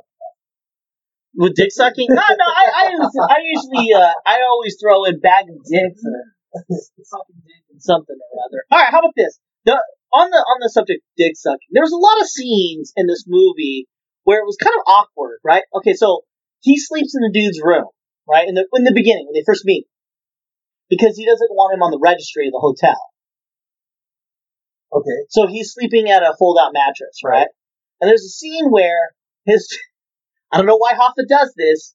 He's going to bed. They have a conversation, which is kind of like, hey man, I like you. Another guy's like, I like you too. But now they don't say it, but it's kind of like you get that vibe. Not like, like, like you, like you, but like you as in like, oh man, we're cool. All right. He closes his door a smidge. Like it's, it's in a way where it's cracked open. And then, and then De Niro's character sitting on that bed, right? He's thinking about how much he likes that character. I'm, I'm inferring. Then he looks in there, kind of. He does this thing where he kind of, because the scene just kind of stays with him. He's like looking in there, like, and then he just then he puts his gun on the couch and then goes to sleep. You think it broke back on? What do you what do you think that was? Why would they put that scene in there? Well, I mean, they call back to it. Um, They do? later. They do. What do you mean? Um, De Niro's in the old folks' home, and then uh, they're gonna close the door, and he asks, you know, can you it cracked a bit? Oh, but why does he do that? I, I don't. It's something that happened. Okay, but but why? I, I, I don't know. This is one of those things where maybe I'll watch the movie again. I forgot about Hoffa keeping the door cracked until you brought it up right now, and then I remembered at the very end he asked. He does. I remember now. I. I forgot that part, and I, I I don't understand the concept of why they did Well, it's that. But they, it's for purpose. well, uh, me personally. I mean, I remember when I was a kid, I didn't like keeping door closed because it was like But these guys are like It was like- forty or something. Yeah, but I mean, it, it, it it's it's something more primal, you know. It, it, it's those types of things that you don't think about, but it's there. Do you think You that's know, what they closed? They were thinking when they wrote that. Closing the door, yeah, they put that in there for. I don't know why. But why would they put the scene where he's kind of looking in there? Maybe he's maybe he's like, what the fuck, this is weird, and then he ends up doing. It. Yeah. You're like, man. Usually, I mean, I want some privacy if I'm in a room, this and that. I just fucking close the doors. Now I'm interested in watching the rest of the movie and seeing is there any times where he's cracking the door open. Well, no, where he closes the door on himself and then changes it at the very, very end when he's an old man. Yeah. And decides, you know what? No, I need to keep the door. I'm not gonna lie. When he did that, I was thinking, I wonder if he's like beating off, like, looking through the crack, and just being like, "Oh, I fucking love you too." And then like, and then like, and then like, the Irishman's character is like, I just can't the- quit you. He's the he's the bed. I'm thinking of you too. No, yeah, that's not happening. I'm not a man. I, that's where my brain goes sometimes. Like, I swear, like there's moments. Okay, there's another moment where um, Al Pacino's character is t- crushing on. Um, well, he's not really crushing on, but uh, he's like he's like being real friendly with the uh, with the daughter, Right. And with the ice cream. You know, this is our ice cream, and he was just you know getting closer, and it, I I know that they were going for the uncle feel, Yeah. but wasn't it a bit creepy? Um, I was more concerned about why she was so standoffish with Pesci's character. I Why thought was that? I thought something was going to come out later that Me too. fucking messed with Me her. too. But why? Why did they do that? Oh, because of because of who he is. Yeah, I don't know, dude. I think it's because who he is. Some, something, something that uh, girls that I've been with have like called out Okay. and I've been jealous about is that little girls like they like hanging out with me. They'll they'll side up to me and you know and they'll you know they'll get all bashful and that, that kind of shit. It's a real thing. Well, You know? young girls like older dudes. No, no, no. I'm Not like I'm like. I'm not talking about like that. I'm not talking like sexual. No, no, no. I'm not saying that either. I'm saying there's there's a there's an energy where they're Yes. like to older. I think that's a maturity thing. They just like maturity No, with it- I again because women mature like if you know psychology 101. Women mature faster than men. these girls have gotten legit jealous of it. Like there's nothing to be jealous about because that's not what it is. It's it's uh. I think it's don't know, it's psychological. I think all women I are think- like that. They all when they're young. religious jealous of everything. Well, that I agree with that, and you might get raised for that. Ever now, no, um, no, um, no, no, no. Uh, women, like girls, they like older men. That's a that's a that's a I think, stereotype. I think it's a safety and I think she felt safe around Hoffa. Mhm. And it might be because you know it's like one of those things where, okay, if Hoffa, you you alluded to this earlier, Hoffa wasn't a full on mafia dude. He was just A good guy. corrupt. He was a good guy. He was he was a union guy. and He twisted arms, but he didn't break legs the Yeah. same way that the mafia. Well, he was did. compared to the Beatles. Uh, right. He was really popular. Yeah. Everybody liked him.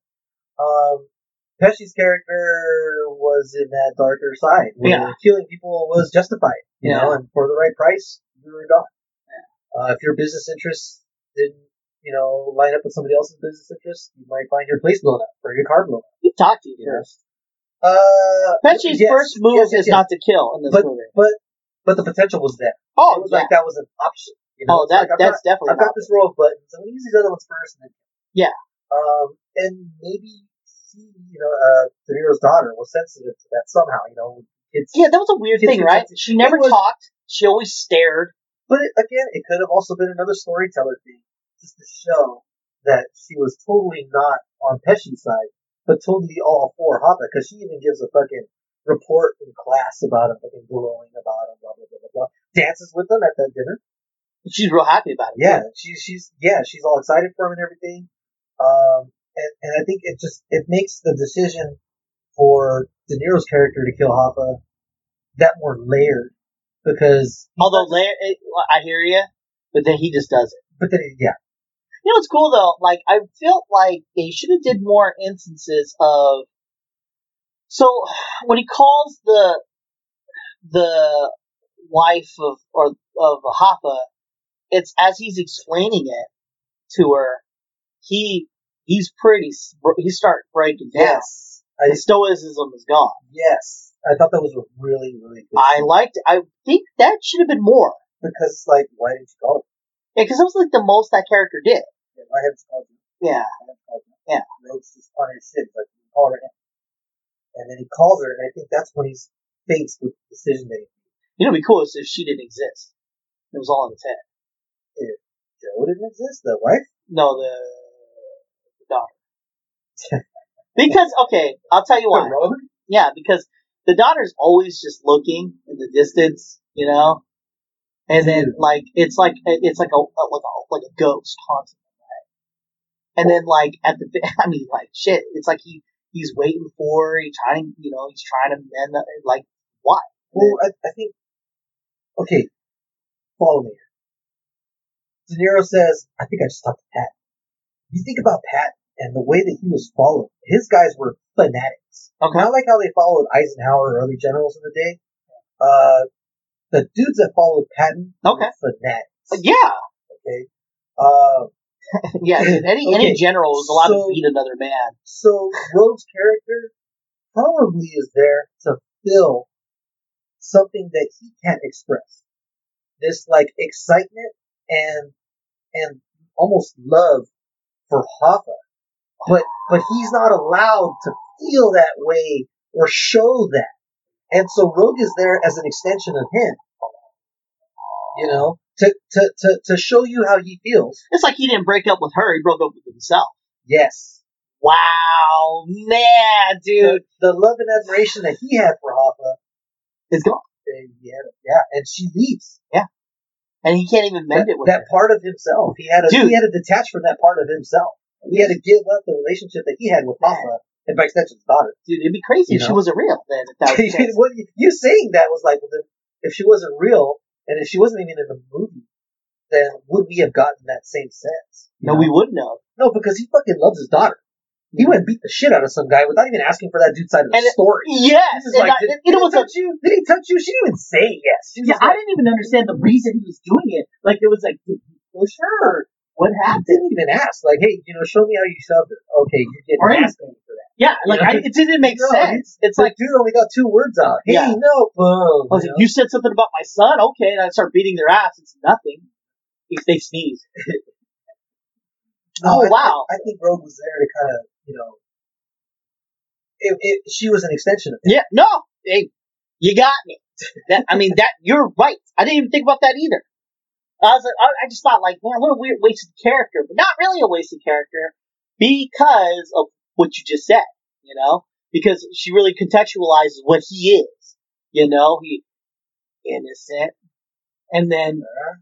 And then you know, like, Like him 2.0, but Yeah. without the relationship with Russ. It was the whole relationship was with Hoffa. always seeing what he was doing. You know, and being real friendly and giddy around mm-hmm. him, sharing in his ice cream. Dancing with them. Dancing you know, with him. Probably wanted to dance Yeah, with him too. yeah, but, you know, dude. 'cause- but- you know, Jumping everyone up, thought they were sucking sucking dick. I'm telling you, it was there. No, but he really liked that guy. Like he really admired him. Yeah, and then he when he was talking to him, you know, Dude, the fact, again, I feel like that. it, that was a wonderful line. Yeah, it was awesome. It But reminded like you can just see his face, and you can see Russ's face. He's like, "Yeah, pretty cool guy." Yeah, this, dude, this, this is the guy.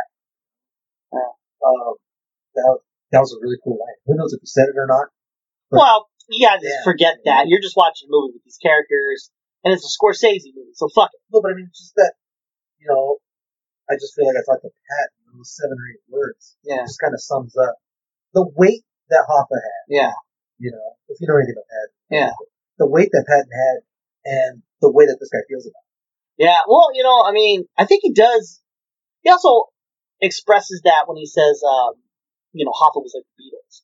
So you are kind of, you're seeing two aspects of it. You're seeing one aspect of his narration. They reiterate it. They really want to make sure you know that this guy's a legend. the Beatles did lead people through life and death. It, is- it seems the world of music, politics, okay. You can know, ar- you can argue this. you- you- uh, okay, but but you can't compare the Beatles, you know, 60s, 70s revolution to World fucking Two. Yeah, You know, World War Two. You can't. I mean, that was the battle for civilization. You know?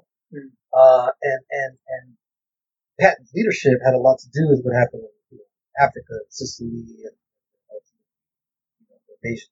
that's one aspect of the war. But but you know, the dudes that fought for him were literally putting their lives on the line for this for whatever the guy said. You know, Put their lives on for the Beatles. yes, but not for the same cause as for Pat. You know, a general, a general. You know, if you're, if It is pretty. It is pretty intense. defending, you're defending your country, your family, your home. Yeah. You know, you're you're defending a set of you know values that a whole system of living is based on, not oh my gosh, I love their haircut so much, I do anything for this. It's different. It's different. Um, you know, comparing Pat and the Beatles, there is no comparing. You can't compare those two fucking things. You know, pop culture versus But it, I mean, it does contextualize what he is. No, he's that popular. The Yeah, Beatles yeah, knew yeah, yeah. about him, Yeah, and, the- and people would die for popularity wise, yes, but Yeah. the, the but the the weightiness, I think The you know, gravitas. yeah, saying Patton, I think that was that was better than saying the Beatles. This is most people aren't familiar with Patton. I mean, and I'm not even talking just from the movie. And most people aren't familiar with Hoffa. Hoffa. I think more people know about Patton. I, Shit, I don't know. I'm pretty confident if I put a gun to someone's head randomly, they would know either. Who's Hoffa? Fuck, I don't know who the fuck that is. Uh, well, Patton's just a, a hard ass general that slaps somebody. uh, You know what? I have to say, between the Beatles and Hoffa, I mean, to get another man to let you slap him and make him think he's in the wrong, Jesus, that's pretty powerful if you think about it. You know any? we slapped a couple. Of No, well. I'm gonna throw this at you. Is there any man on this earth where you're gonna be like, oh yeah, slap me, and I'm gonna be wrong? There ain't no human fucking being on this earth where you could slap me and I thought I was in the wrong. Now, we're, realistically speaking, we're not talking about like actually doing something wrong, convincing some set of ideologies or or or whatever command you give me is wrong. I'm gonna let you hit me and think, "Oh, man, you know what? I was wrong. The argument was that the slap was I'll give you this. I'll give you that. Any person on this earth can motivate you. spiritual kick for that. They're spiritual. Or, you know, even No, I'm talking laying hands on you. There is no human being on this fucking earth who can lay a hand on you. Eh, I mean, they can. You know, you would lay lay you a hand on you, and then make you would think you're in the wrong. We're not talking about you actually doing something wrong. I'm just saying, there ain't a human fucking being on this earth who, in their head, thinks they're right, slaps you, and because of this, you are like, fucking, you know what? What was I thinking? Now, dude, ever needs to go through an awakening. yes, Because, I mean, there is no human fucking being, no one on the earth who could slap me in the face and I would think, oh shit, I'm wrong. That's how powerful Pat is. I don't know, dude. My mom slapped me in the face, and I know, We're, we're talking about an adult. my mom was in it. And you felt like you were in the wrong? I felt like it was like a snap out of it. Wait, but did you? That I was in the wrong having been slapped. Yes. If you walk up to somebody in the street and you slap somebody, then obviously, No, but the grab, I mean, we're talking about Pat. no, well, that's just it. I mean, the, the argument was that, you know, Patton's defense or whatever, that uh, he was trying to motivate these guys. You know, That's how, Pa- that- I'm, I'm He- talking he- about the power of that. He didn't understand, you know, PTSD. He didn't understand True, true that. battlefield stress. True that. It's the same way that we understand it now. Uh, it's the same way like a parent, you know, doing the wrong thing to try and get the right um, uh, uh, result from the kids. Uh, We would both agree. arguments We about, agree you know, how that's not going to be the right way, right? Uh, yeah, yeah. You can't be slapping You men. can't slap a man, you know. Like Now, Charlie I'm Murphy, telling Charlie you, Murphy said it. you know, That's you- what I'm saying. Back That's what I'm day, fucking you getting at. man, somebody had to die. There's no gotta do that. Patton in your life. There's no Patton in your life. There, that's how powerful he is. Patton is an existence that doesn't make sense because he's able to go and do that. I mean, like, well, you, you ain't gonna. There's no one who's gonna do that to you. No one. That that's why there's no Patton in your life. But see, back back then, and the reason why here it, it's it's correct for the character to, to, to, to look at Patton that way is because back then it was it was a normal thing to do. Back then it was it was looked at as like cowardice. Shell shock was like an excuse to fucking get off the battlefield and get a home.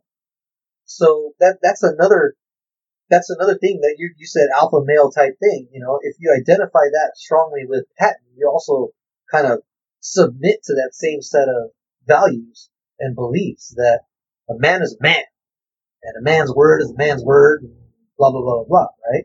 For the audience, uh, he's paraphrasing. He's not an actual. He doesn't really like think that. Uh, okay, so Eber's views don't reflect that the, the character he's playing right now in the sense that uh, he's just saying something to interpret what he's trying to get at, just you know, in the future. Yeah, yeah, yeah, yeah. Because like that could be misinterpreted. What you oh, were right. saying. No, no, no, no. I'm talking about No, I know, I know, I know. That's what- it's people were. It's a character study about people in their time. You know, there was no Too movement back then. There was no all this hypersensitivity. I agree. I, I mean. I, I mean, you can Um, only like, like for instance, you know, you had slaves. You know, Abraham Lincoln had slaves and shit like that, but that doesn't. Like, at, at the time, it was, Everybody you know, had go slaves, get me, a, yeah. go get me a switch. so who are we to know? judge a, a group of people Right, from right, that right, time? Yeah, okay. So, We're Yeah. talking about you know the weight that Patton I hear you. to this, Okay, okay, okay, okay. and the fact that this guy kind of worships him almost. Yeah. you know, kind of shows you.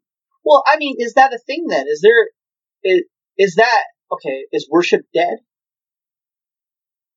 Like there, like the way De Niro has, um, Hoffa, I don't think I idolize anyone at that level. Well, I don't know, man. I like me some Joe Rogan, but, I, I, I used to look at that. you know, uh, well, well, well, well, well. Lance Armstrong did what everyone else did. Well, the, the, well, my my connection was, you know, I lost a brother to cancer.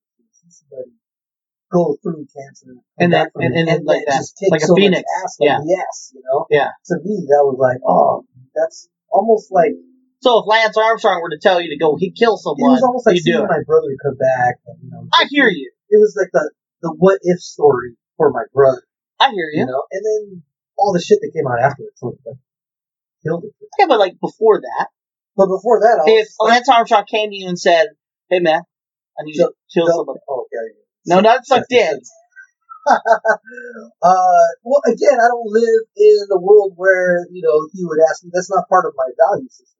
If I saw, Equi- we're if I- talking equivalent. no, if I, if, if not, hang on, if I saw, you know, a support structure that had to do with killing, then I would not choose that support structure Of course, as as. as I, I, I, I went for the most easiest thing. I, I, I don't know. I don't know what the is there a like Lance Armstrong? Is he the same breath of Robert De Niro's character in uh, Hoffa? Like, is that for you? Here's the thing. So, so the the worship that goes on here, it's like you know what, this guy, he's like that. So if he gives me orders, man, you know, I'm I'm gonna follow it because this dude's fucking awesome, right? Uh huh. But again, he's already familiar with the set of orders that the dude is used. Yeah, okay. to give you, right? Okay. Okay. Uh, back then, the soldiers were looking at, you know, Patton as like the general. He's Mhm. going to lead you to victory. Yeah. He's to train you right and have you fully prepared to go on the battlefield and defend the country. Here, you know, he's down with what Hoffa is about. Hoffa is the head union guy who protects all the truck drivers. He's a truck driver, so Yeah. this is the dude that's been looking out for me, right. protecting me, and and so this is the dude. All right. I'll, we're we're safe. Okay. Right. Uh, Lance Armstrong, you know, if you were to come up to me and, you know, ask me, you know, hey, you know what, I need you to work on this project, you know, for Livestrong and, you know, try and help me raise money for this message that I'm trying to get out, I'd be like, yeah, let's do it. You know, the man fucking stepped down and asked me to help him. You know, So do you think you're at something. that, that that that yeah? Okay. So worship exists. I, I, I think so. And it's different than fandom. I think it's when you, when you see somebody that lines up with your, with your beliefs and your values and has been able to show those same things that you believe in in, in a successful way, in a, in a powerful way, you know, something that you hope to aspire to, Yeah. you're like, damn, I'm to follow this. You know what? Yeah. For yeah. Through this podcast, I have went up and down on all around in every context because like I really thought worship was dead until you said that, and then I was like, you know what? I do have people like that where I'm like, man, yeah, I at that level, you know, not sucking dick, but I mean, it's like I have somebody like, I want to be the better person than I was yesterday because of this person. Yeah. This person makes you want to make the right decision. to be better. And, and for some reason, their opinion of what you did or how you did it matters. Hmm. It's like you- you're looking for validation. For me, it's my godfather. Okay. You know, I, I, I, He owns I a pizza place. no, no, not that one. Oh, Uh, no, he's the dude that baptized me when I was a baby and all that shit. And, uh, and he's at that level. yeah, man, I mean, it's just, I, I, I do what I do and I don't, I don't go to you know really anybody else except him. Well, that's someone you know. validation. Is there anyone? Well, yeah, like I said before, it was Lance Armstrong. Right now, man, I don't know. Why, why not? And Lance Armstrong can't. Why not be maintain the same? Like, although he did steroid, everyone else did. So why is it we're hung up on the steroid thing? That's really Well, because the the set of values that ended up coming out afterwards that I didn't know about, you know, was Was his manipulation, him screwing over the other guys on his team, you know, him threatening people's careers, ruining people's careers. I already knew. You know what? top. And and and I already knew all that. I'm I'm I'm glad. I was tested. I yeah, was no, like, no, no, no, no. I was I was testing. I, I was like, Yeah, he, no. he fucking knows his shit. He knows his shit. You're right. He said some malicious shit, you know, to that lady. It was And that- Yeah, oh, Dude, Yeah. anybody. yeah, yeah, yeah, yeah, yeah. And, Well, I, you know what? I'm sexist in a sense. When a guy comes after a guy, hmm. But when a guy comes after a woman, it's like it just doubled it up, yeah. you know, because he went after this one lady. I mean, and he fucking Now I'm trying to think. Was there a Lance Armstrong moment in the movie for De Niro's character with Russ. no, Or Hoffa. Russ, with Hoffa? Hoffa He never, like he never failed. No, in his eyes, Hoffa stayed true to himself. The very values that this guy liked is through and through, and killing him was just the hey, this had to happen. It is what it is. Well, that was an order. I mean, it wasn't his decision. But I mean, I mean, he decided to go with it. Mhm. He could have gone against it, but then he would have ended up getting killed too. do you really think that? I really do feel like he, although the decision was made, he understood it. Because if not, he would have gave him the conversation. That's another reason why I would have liked to have seen more uh, uh, of the aging happen, like a young, young, young guy playing. You know, so you get a sense of how far back he goes with Joe Pesci's character. I thought I, I thought that was it. I never get a feeling Because like they because meet at the timing. looks, even at the beginning. Yes, You know, but they, but they show though when they first meet. yes, yes, yes, yes. It's still hard for me to let go of knowing Yeah. that these two guys are the same age. Yeah, it's it, You know, it, yeah, it's- the you don't de-aging get- just you don't get to you don't get to form that young relationship with the older mentor type. Yeah, why didn't they just know? like get younger actors and then superimpose their face like younger? Because they do they do de aging with uh Dustin Hoffman They did really good. with, uh, Robert Downey Jr. yeah. Oh, why didn't they do Yeah, that? they went back to- Yeah, yeah. I mean, like I would accept that more so than this because like at least you could tell that they're younger. But I think they were trying to preserve it. Yeah. The performances were good. Don't get me wrong. The performances were great, but but again, it's just it's it's hard. It was hard for me to to buy this youthful following uh, of, of of an older mentor type when they're all the same. Let's talk about the director in a sense. Well, I- we talked about this earlier when we were getting our food. Uh, extrapolating who this fucking guy is. You know, I I feel like he's a funny guy. Per se. I mean, to, to, for the scenes that he has, I mean, it's like su- such a good.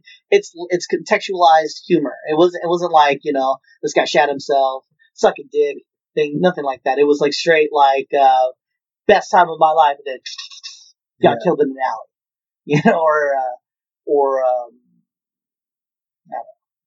it was it was these uh there's some hardcore violent you know emotionally uh charged scenes what was an emotionally charged scene? uh well there the scene between him and was it crazy joe Well, okay, was that emotional? yeah man, because he's holding back He is holding There- back. there's their their their anger they're angry and they're seething underneath Okay. and they're showing it through their eyes and the way that they're eating their food and the fact that they you know they just decided they're gonna kill this guy. Oh yeah. you know, there's a lot of emotion there because it's like we just got disrespected. I give. I give. I'll give you that. and we're gonna kill this guy. What other emotional scenes? Um, I know they're shitty. Well, the ears. That was a funny thing. That was funny, but no, no, no. like, are you looking at my ears? I was like, why? No, I think most of the emotion probably came Really? Yes. Um, Yes. because he, he did bring the fire to to, to everything. Yeah. Um, These fucking guys.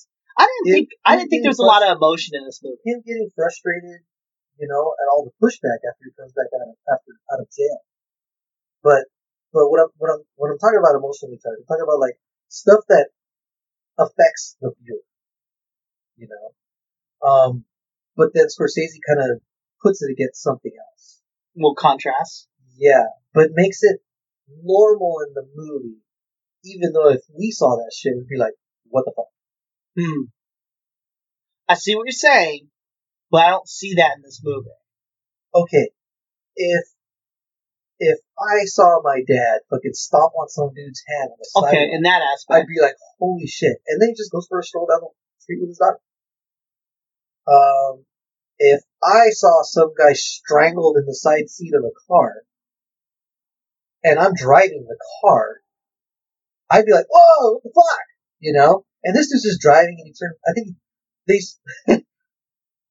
the guy that gets strangled changes the radio station. Back. No, no, no. Before he gets strangled. So he gets in the car, they're playing this music. He ch- the guy changes ch- the, the guy the guy who's getting the killed guy who's getting killed he changes the music. changes the music, and gets killed, And then he the guy it puts it back. yeah, That shit was funny. it was yes. Again, that's not what I would have done. Yeah. You know, the emotion that I would have been feeling, what the fuck is going on? This guy's fucking getting murdered. Or even if I knew that was going to happen, I, would I like, think that the movie has. I wouldn't have thought. Go back to my fucking radio station. I thought the movie had funny moments, but emotion, I thought it was lacking. Only because of the way it's supposed to be. Well, I think the emotion is supposed to come from us. I think the feelings are supposed to come from us. Hmm. It's it's supposed to affect you without having to be overt about it. Okay. You know, they're, they're not telling you you should be sad. They're showing you why you should be sad. You know, De Niro stammering. You know, when In he's that one Joe, scene, in that one when scene, he's stammering and, and, and he's like trying to figure out how to sound sincere and caring and he's trying to comfort her but at the same time you know give her hope knowing that there is no fucking hope you're you're feeling for him what other movie has ever done that? Then, if that's the case, because I've never heard of what you just said. Uh, the movie playing out and the emotions actually coming from you, not the movie itself. you know i want to say it's uh uh it's uh Don't know. What was Okay. it? Hoffman, Andy Kaufman. Andy Kaufman. Okay, So you feel he- uncomfortable. He, would do things to make people feel uncomfortable or Okay, to play the joke on them. okay, They became part of the experience. okay. So they weren't they weren't watching something that was funny and that you knew it should be funny. You were part of the funny. And even though it was at your expense, you got to be in the moment feeling fucking pissed off, hmm you know, that this is what happened. You know? He didn't Andy Kaufman didn't tell them a joke with a punchline and you knew it was a punchline and whatever, you know, it's supposed to be funny because punchlines are funny. It was more like you were pissed off because that's exactly what he was going for in this performance. Hmm. I agree. Then I'm trying to think of I'm trying to think of movies that it's usually good movies that do this. okay. So Ah, shit, man, you're making me rethink a lot of things because okay. Uh, when I watched this movie, I didn't like. I mean, I liked it as I watched it, but when I thought back on it, I was like, "What? What really did I like about this movie?" And now, actually talking to you about it, I have to say there are a lot of moments in this movie you can you can kind of pack. Out. Would you watch this movie ten years from now? Like right now, you'd watch Goodfellas, right? Yeah. Would you watch The Irishman ten years from now Yeah. with that same like vigor? I think so. Really? Um, especially with the whole, you know, getting older and kind of looking at who you have around you and, and you know, what you sacrifice to get to where you're at. Because the, it, it's, it's about the Because it kind of just they- ends. and then they literally, they literally put you on a journey but you know the journey. Now. Yeah, now you know the journey. You can go through it again, and you might be at a different place in your personal journey. You know, where are we at? You know, in terms of the whole Irishman storyline. I think we're still, you know, maybe in the first quarter of it, not not building the relationship, but actually, you know, getting from the relationships, you know, uh, stuff like doing this podcast, Of course. and playing Tekken, or watching movies, or going out, or commiserating about stuff. Where are we know? at in the timeline then? Uh, Um, if we're in the Irishman, are we We're on the? Irishman? We're about to kill Hoffa. No, no, no. We're after killing We're- Hoffa. No, we're before that. I don't think we've gotten to the point where we need to give up somebody that's important. So right now we're we're we're Yeah, throwing and- taxis in and- the ocean. And the, yeah, That's where we're at. That- that's where we're at. I think we've already met Hoffa. You know, I think, it's it's it's the time before Hoffa goes to prison. That's what, that's where we're at right now. That's when things We're- start to change, right? We're, we're in the good time. But but that's when things Oh, change, right? Yes. Because he goes to prison, and when he gets out, that's when everyone got used to. Well, it, well, the thing is, Tony's mafia, and mafia is Russ. Yeah. And Tony starts, you know, manipulating Fitzsimmons or whatever. Because he's an idiot. Right, to infiltrate the Teamsters Union. So now Yeah. the Teamsters Union is, it starts skewing more, you know, like think, think of political parties, starts skewing more mafia, right? Yeah. Instead of Teamsters, right? that's clever. You know? I like that. And so when Hoffa comes back, it's totally different. It's not, it's not the same, it's not the same thing that it was before. It's actually different. You keep saying my union, it's not his union. Yeah. Even if it It when it is- was his union, it's not. It's not his union. It's people getting together. He's just in charge of it. Right. Uh, that was the weakness that the mafia was able to exploit. Mhm. You know, there is there was no true head Yeah. that could enforce a lot of shit. It was based on trust. And, Yeah, and, like you and give me money. Yeah, You and know? then I do this. It, it was it was based around that. Mafia was able to come and kind of strong arm people. Uh, they did the same thing in Casino. They did the same thing in uh, Donnie Brasco. They go down to Florida. They're like, this place is wide fucking open. You know, these guys are just not. They're not organized. We're going to come down and That guy is kind of like in, in Casino. Robert De Niro's character is kind of like Hoffa in a sense because he owns the casino and he starts thinking he's like mob boss material, but he's not. but he's not. Especially He just owns Jew. cas- He's Jewish. Yeah, he just So, owns the casino. They, they can throw that in his face yeah, too. this Jew bastard and all Yeah. that. Like, fuck you are? Yeah. Never go over, over my fucking head again. Yeah. And they, they were friends. Yeah, I think there they were supposed to be friends. Yeah, because he's just yeah because the mafia put him in there and then uh, Pacino, To help him. and then he helps him. That's what he's supposed to do. But here it's it's it's uh I don't know it's all it's all with around. But I, yeah, I think we're I think we're I think us as friends we're uh, yeah we're throwing taxis in the ocean. Yeah, yeah, yeah. Ooh. I hate to think of our life in the way of the Irishman in the sense that you know we have to have someone go to jail. It doesn't have to happen the same way. yeah, and then and then like now we got to kill somebody. but but, but you know there, there's going to be decisions that we you know, uh,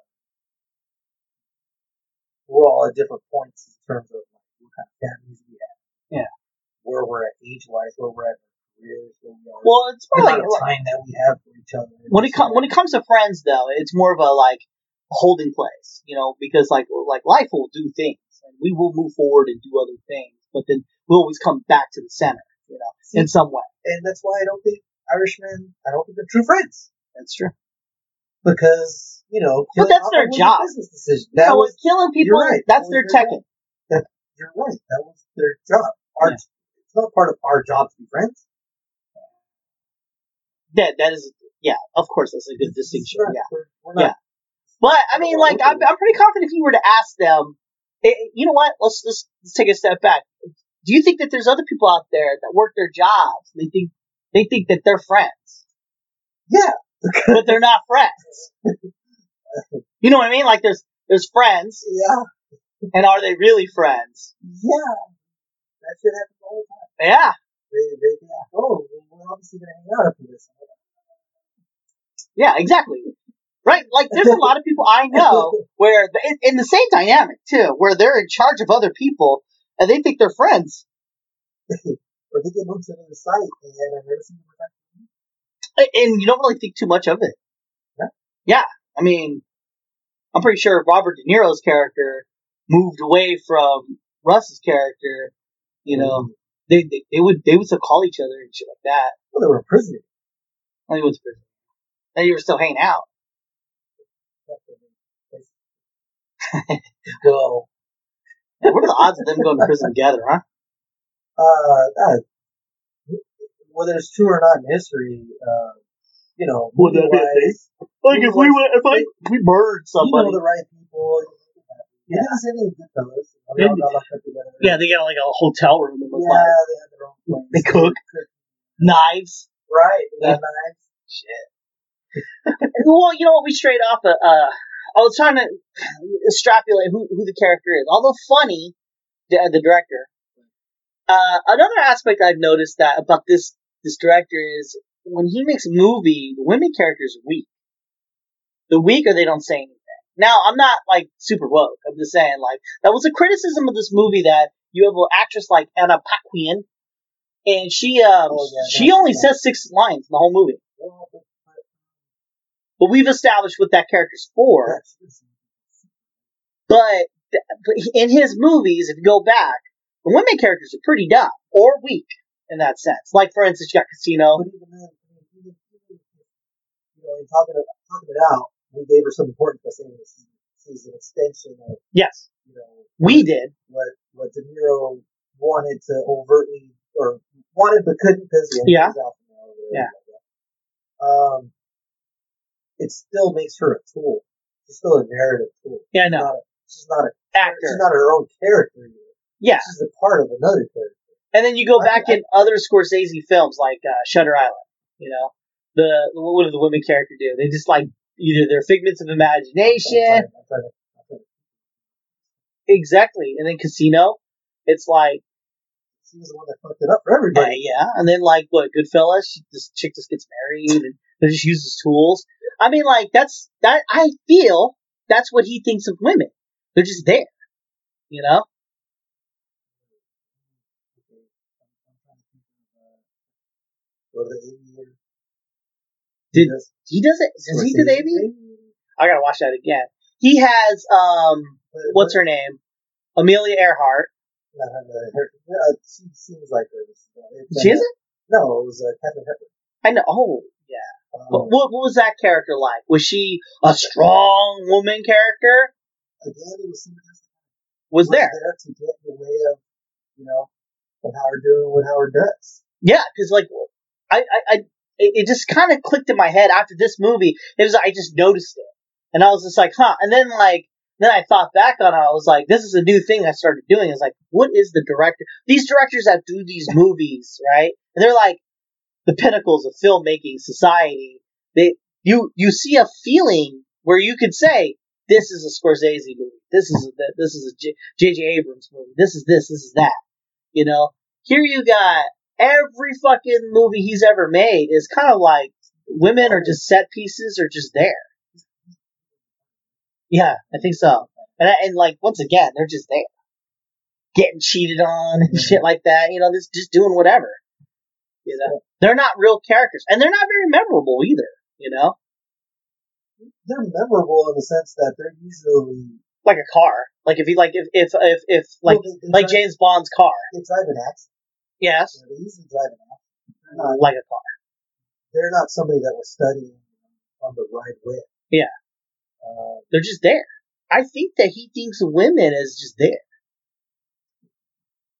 I don't know about that. It makes sense. That might just be. I mean, he's an older dude, and That's how they do back then. So yeah, I, I I open doors for ladies. You know, I I I pay the bill. You know, I don't feel right. That's about it. that But direction. that's but but you know, but there's people right now that can take that and say, well, what women are too weak to pay their own bill. Like, no, Oh, I hear you on this is this, how I was brought up. That's what. but this is what- diff- This is that's what- different. This is different. That's my. That's what the definition was about being a man. Well, I get. I, well, I understand being a man like that. I'm talking about like just ignoring them, that, or they're just there, like tools. that was probably the way it was back when these dudes were younger. But I mean, he comes from a time where men gave women the right to vote. You know, so it's not like that's a thought process in all men's head that women are just the objects. He, on the in, on the other hand, this is the place of power, and in this place of power, he is chosen to demonstrate that women are there. Yeah. To get in the way, or to drive some kind of a thing, but that's it. That's the who he is. I don't have to look through like his catalog. I know. The fact that we have to do that. Well, it's it's just it just dawns on you because like you watch this movie and then you and my my thought was I watched this movie and then I was comparing it to Because you never. I was comparing not to Casino but to um Goodfellas and then I thought about the woman in that one and she does talk, she does have a part, but she's really just there to be used. Yeah, Yeah, and then like I just and I was like, what a coincidence. And then I was like, hmm, what about Casino? Joe, Shoot, I don't even remember. They don't even show her Hmm. after Hopkins. It's the phone call. Yeah. You know, and she's really, again, she's there to give De Niro's character an opportunity to show Yeah. that he's starting to crack. Yeah. But know? she's not really, you know, she's integral. You're not feeling bad for her. You're feeling bad for him. You could have just not had her voice. You really could have had her Yeah. voice. He could have could've just said heard it. him talking. Yeah. Yeah. You, you weren't feeling bad for her. You were feeling bad for him. That he's still his friend. But, but this lady's husband and life partner disappeared. Yeah. You know, you feel bad for the guy that killed. Ah. That's about it, really. I, I thought about that. It's because, like, I don't know. I start taking another look at some of these directors. Like, for instance, Quentin Tarantino. I don't think he like. I, I think he likes to hurt women. He likes feet and he likes to hurt women. Case in point. In every instance, there's always a scene. not always, most times, where there's a woman in the movie and there's some. There's always a scene with their feet, and there's also a scene where they're getting hurt by another man in some weird way. And this is this is getting even weirder. In Glorious Bastards, he's choking that lady. In, in Kill Bill, he's spitting on that lady.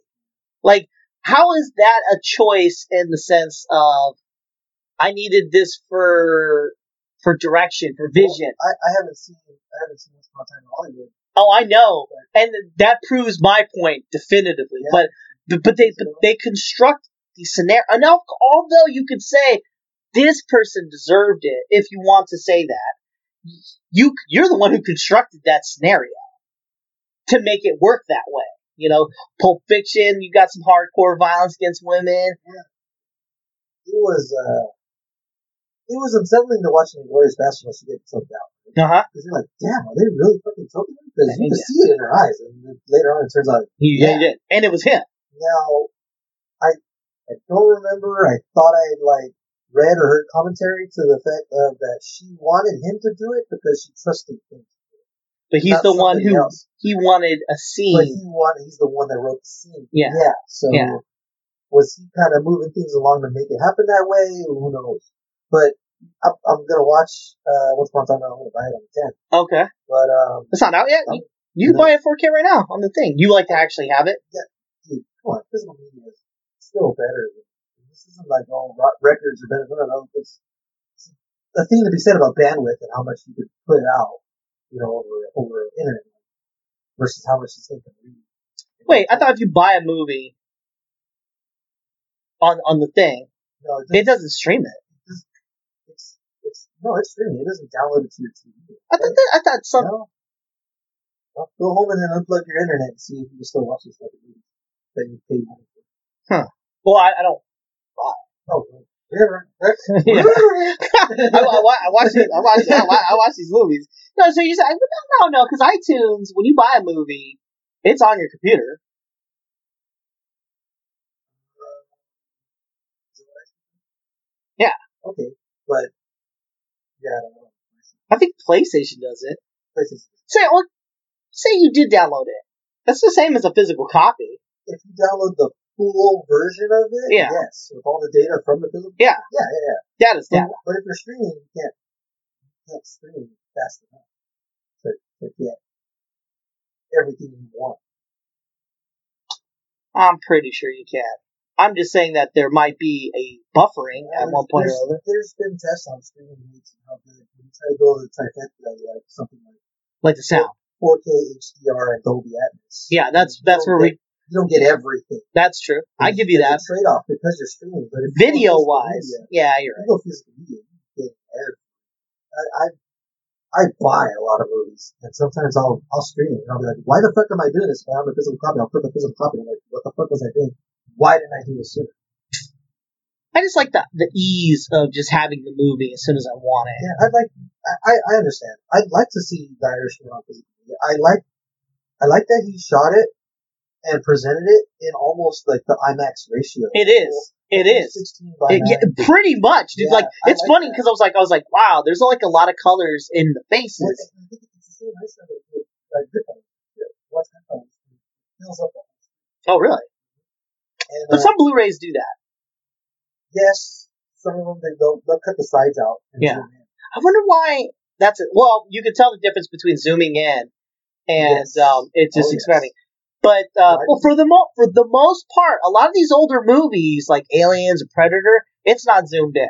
It's it's not zoomed in. Oh. It's full. It's full. I don't, why the fuck isn't that a thing? Like I, I like the Mandalorian. I like it, but come on, man. I don't need the black bars. I That's the aspect we should have used. I hear you. You should have an option. I think that's Jon Favreau. Um, He's purpose. I. I get it. I get it. Yeah.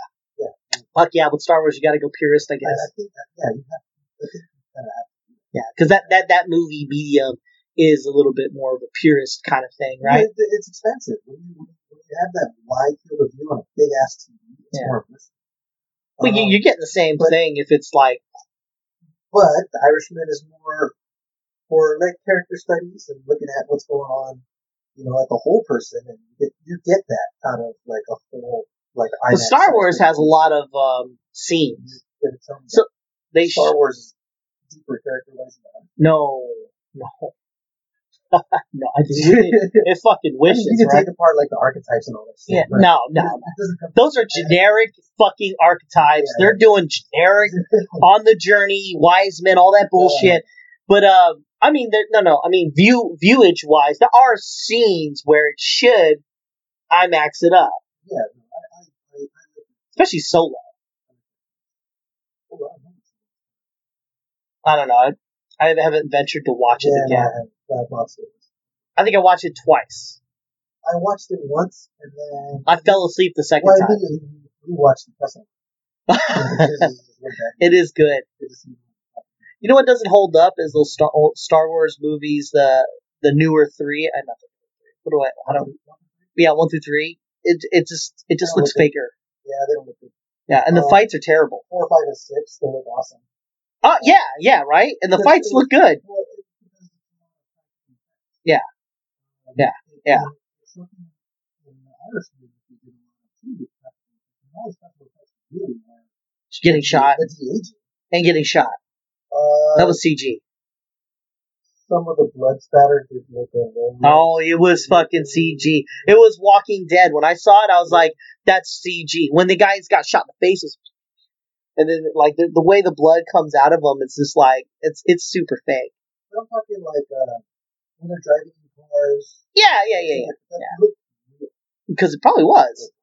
Because uh, in Once Upon a Hot, that, you'll love that movie. Yeah. Because like it's like um they're in cars, they're driving, they're fucking for real driving. Yeah, and if you know LA, they're like literally driving in areas you know. And it's weird because it's back in the day. So you have back in the day cars. So it's it's literally like wow, how the fuck you it's it, that's that's good magic. too. Huh? They did that here too. Yeah, but that's cool. That's like Christopher Nolan's uh what is it, the prestige? Where I What? know, but from kicking the ass right now, I- immediate that's a great movie. or memento. What? Yeah. Memento. That's a good movie. Yeah. Memento is a better movie than The Irishman. There's a lot of movies better than The Irishman. Like in the sense that like like when I okay when I saw the reviews of this fucking movie, it was disproportionate to what I thought the movie was. In the sense of you remember Black Panther? Yeah. Well, like we didn't like it. We were hyped. I like it. But What do you think back? no, no, no. Even at the time, I don't feel bad. My thoughts about it are still the same. It's a- Really? It's a really good movie about you know a- a single story about a single superhero doing superhero stuff. I liked it. It's definitely not in the top half of the Marvel movies. Oh, I feel you that. Okay, well we can't. we have Yeah. common ground. got Winter Soldier, Yeah. Yeah, oh yeah. You got some badass. Oh yeah. movies What's better, Doctor Strange or Black Panther? Uh, What's better, Ant Man or Doctor Strange? That was hard to do because Uh, you had to take somebody like fucking X-Men and make him and- famous. Make it, make it good. I'm, I'm I'm not seeing a good strength like a like a where's Black Panther match in the in the Marvel universe. That's the bottom half. But it was it was Even the bottom half. definitely- Whoa, what movie does it beat? Like, it's Iron Man. What you like have you watched Iron Man three Yes, on 4K? Yes. When Oh, it's on the Disney, you have Disney Plus, right? So No, but I bought, I bought No, no, no. 4K re-releases except Iron Man. watch it again. I have watched the, I watched the, the, the regular one. No, no, no, no. Watch it. it it's not so much the 4K. It's just it's the novelty of 4K. No, no, that- But you get to see Tony Stark do some shit. I, I watched I watched the Iron Man's at least So you're saying every year. Black Panther Iron Man beats 2 Iron Man? Oh, okay. I get you on Black Panther beats Iron Man. Yes. Man, nothing beats a Tony Stark who just decides to fucking take on the fucking mafia. You mean like in part one and part one of the Mafia? You mean like in part one and part two? what are you talking about? He gets his You suit. Tony Stark doing Tony Stark stuff in one and two. He doesn't. He puts on a suit in both movies. And part three is the one he doesn't put on a suit and fucks And people the up. suit's not working the whole fucking movie. I don't. At the very end, all of them do. And then at the end, it's, it's too much. It lost. It lost how special it was. I feel that you need to watch that movie again. I I I, I shit you not. I just watched. This is it. I, movie, I watch that fucking movie every year. It's that good. I watch it once a year too. Iron Man 3. Iron Man three. How many times you watched Black Panther? And it came out two years ago. Or, right? Huh? I watched it like three. Shut the fuck up! Ah! Nah, I don't want to argue. I watched it like three or Black. Panther's terrible. It's fucking terrible. The last half of it is terrible. I like the action. I like the music. Was almost like I thought that in the beginning half, because it was. But the second half, what the fuck happened? Killmonger was a little bit too much. I What, what was Killmonger's plan? To give guns to black people? That's Yeah, a stupid plan. The plan was not. well, Well, I mean, fuck, you have this well thought out character, and he just decides, you know what? Give guns to black people. And then, like, it's a countdown. Like, holy shit, if these weapons get out to black people, they'll fucking take over. That was his scheme. That was his scheme. Get the fuck out of here. And you say, that's better than Iron Man 3. I would have. I would have accepted. Okay, I'm with that. But that's not what happened. He was getting used to it. But that's not what happened. That's not. That's not what happened. It was a build up to these planes leaving. as he took over, he started trying to shoot stuff out. And that's when, like, holy shit, this is the straw. Guns to black people. And can you imagine? Here you are, a thug on the street. This guy gives you some futuristic fucking weapon. That, was that going to be Iron Man? like, what the fuck? You could be Thor? You know, like, I mean, shit, Avengers, you know? They will fuck you up. Hey, fucking Black Widow. You know? I'm sorry. Like that recipe. Style and substance, huh? Huh. It was good.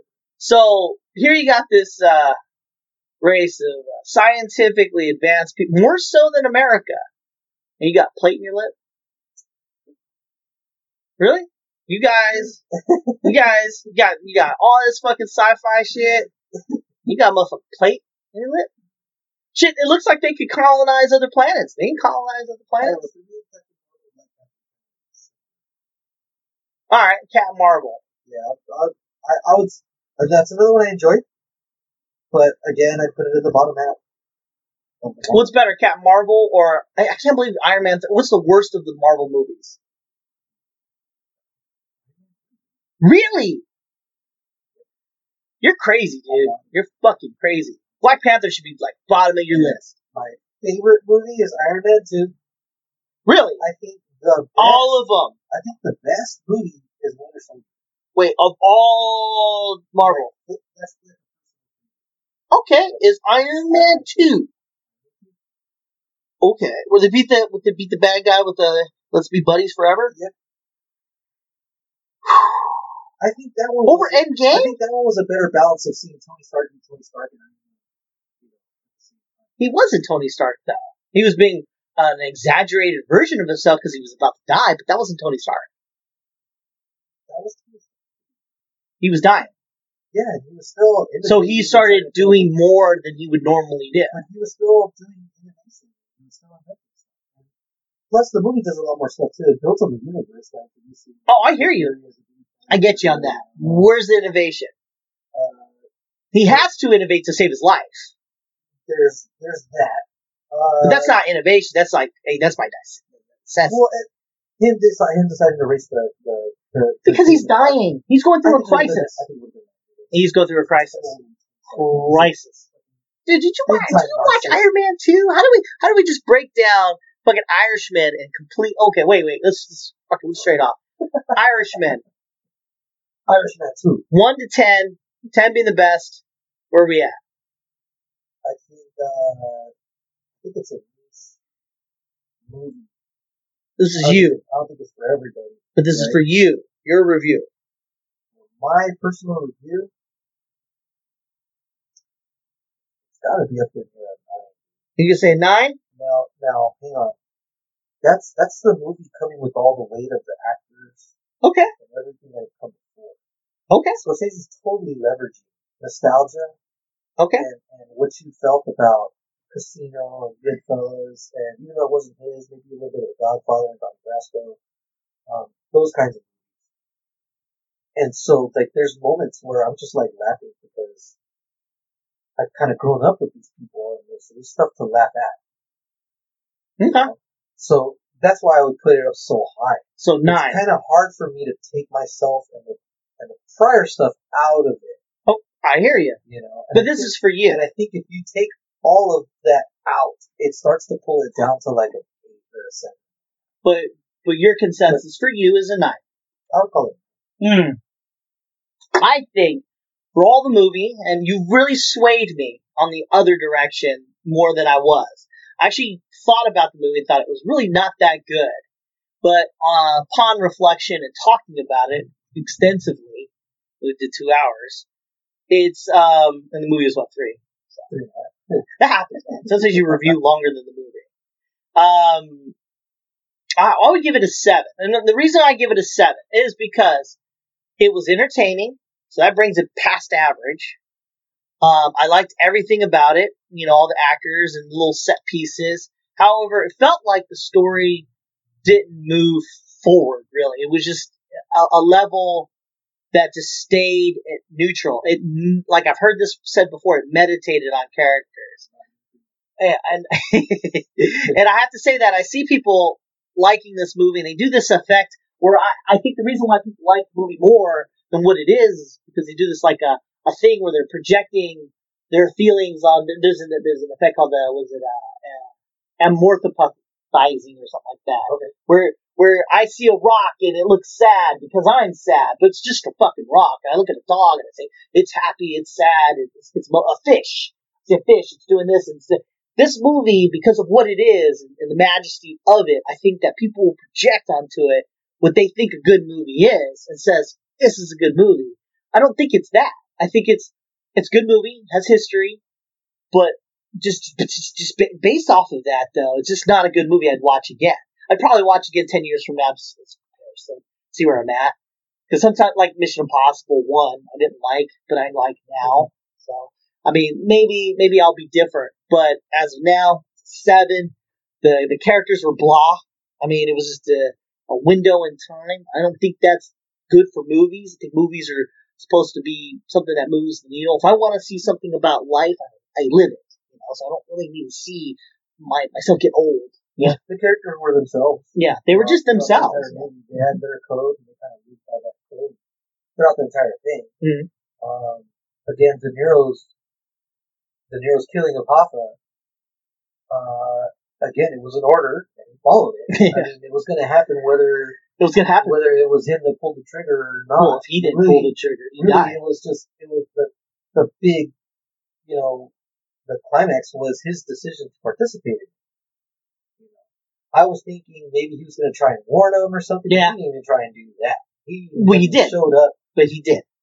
He tried to warn him. in the and at that point where they're when they're in the um the diner on the Teamsters this this is right before Oh, the yeah, yeah, yeah. yeah. He that it's it that's it it's right there well, the, the, he's telling them, he's like, this is the way it is because that's a threat. Yeah, it's not a threat. It's this is it. Well, they're not saying that they're going to kill him. They're saying you, Oh. you got to get out, or else we're going to kill you. The No. decision has been made. You're out. I think De And if you Niro. go- and if you go against it, then the obvious next move is they're going to kill you. I think De Niro. He actually does say they're gonna kill you because he does say they're gonna do this, and then Hoffa's is like they ain't gonna do that shit to me. Yeah, because I know things. You know, 'Cause I know got, things. I got files, and I got Yeah. this, and I got that. And he's like, the fuck up. And then and then and De Niro, he's like, I tried, and and that's your moment.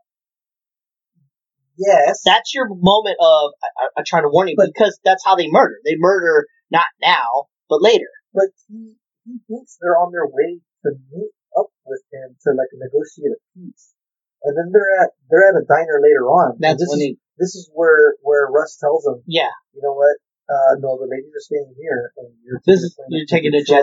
Yeah, you're gonna You kill know, him. we're not we're not all gonna meet him at two o'clock like you planned. Yeah, You're going by yourself, and this was kind of Yeah. This was a deal that was brokered to save your life. yeah, yeah, yeah. You know, as a fate. That's what he gives them. respect. He's, he he tells him out of respect for me. Yeah. You know. So in other words, De Niro's character is probably on the chopping block too. Yeah. But but he told him no. De Niro's not just you know he's he's not just gonna keep his mouth shut and say. He's gonna actually do the fucking. Yeah. You know, I'm gonna send him to you to prove it. Yeah, yeah, yeah. Um. So, but but again, what we're talking about is did the characters grow? No. No. The the climax, you know, that's that one part where he's like, "Are you sure?" And and, and Gepetro's got to tell him, "Hey man, this is the way it is. You know, we did everything we could for this guy. You're gonna have to kill him." And De Niro gets close to like shedding a tear. Yeah. And then afterwards, like, "All right, let's go get in the plane." And then he And just then- gets into game mode. you Yeah, know? just shoots him, ran, ran, does the thing on the phone with Joe. Um, but still is loyal to Russ, even after Russ is dead. Because The, of the the FBI. FBI guys come and they're Yeah. like, okay, flip on Russ. And he's like, no. you Yeah. know, it's just like, no, I don't, Yeah. wanna, I don't want to get Russ in trouble. one thing, one thing you could say about movie is that each character stay true to themselves. Each, each and every one of them. Yeah. They never really grow. They all No. just they're all the static. And that and that's one, of my gripes. And I guess that's That's also a cool thing to see. yeah, it is. There's not many movies that do that. Right. Most That's movies take you on a journey because that's what they're supposed to do. Yeah, the hero's journey. but the, but this movie in particular doesn't, And I think if ne- when I go to see it again ten years from now or whatever, but I have that in mind. But then again, I said that shit with Star Wars Eight. I thought to myself, if I think of this movie as a non-action movie and just watch it as it is, I will be able to like it more. But in reality, that's not true. See, you're, able to disconnect yourself. Uh, that's why you gave it a seven. Yeah. And I even said, you know, maybe for me a seven and a half or an eight, if I could, if I could disconnect myself from Yeah. But you can't. what I grew up with. I agree. can't.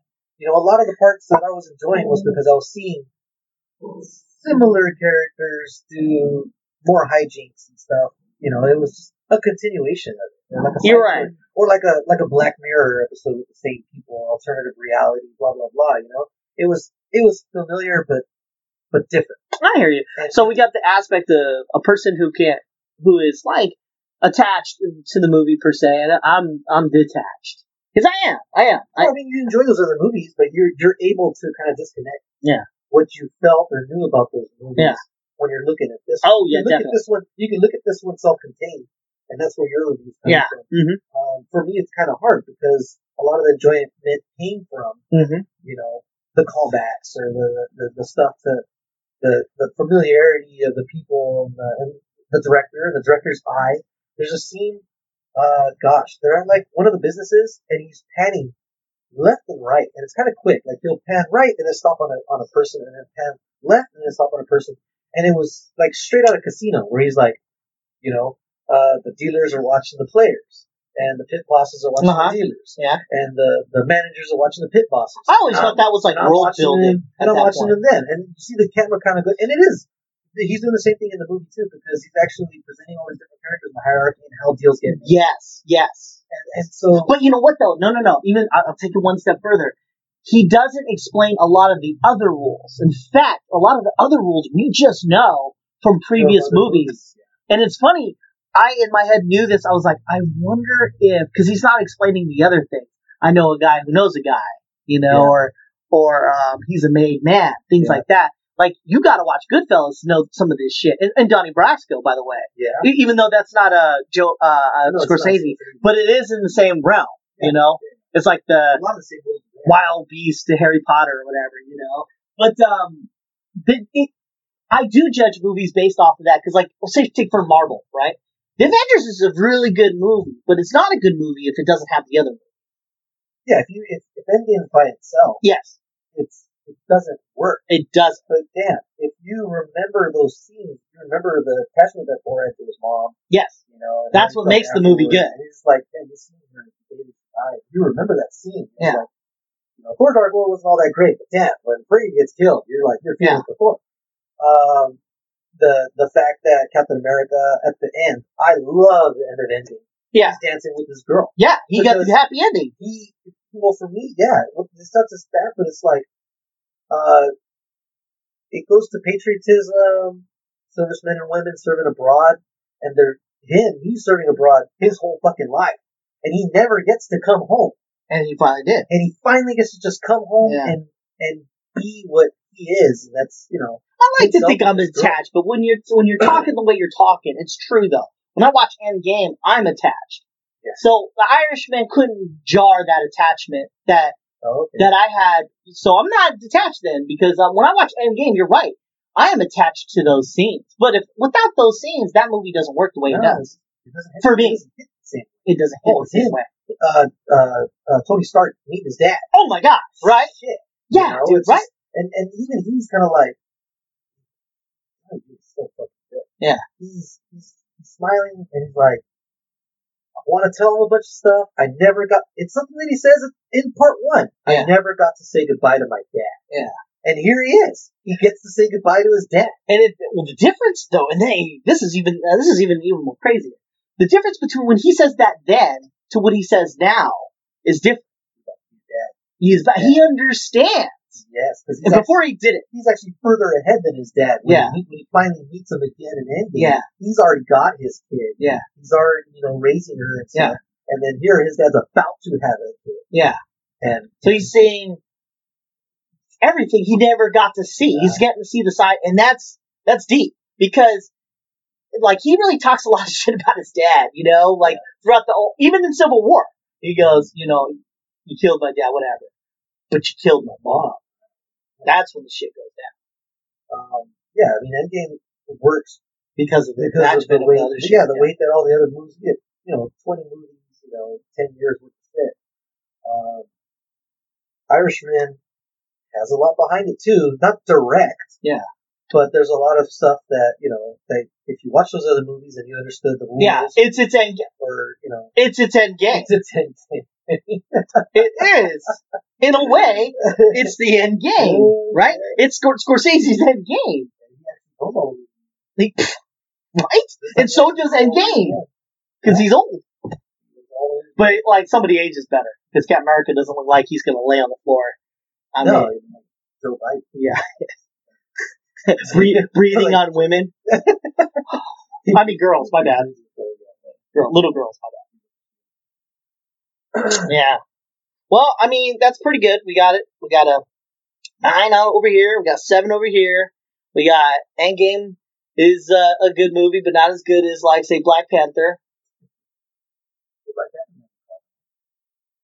Does it? It should have. I think it would have been a better movie.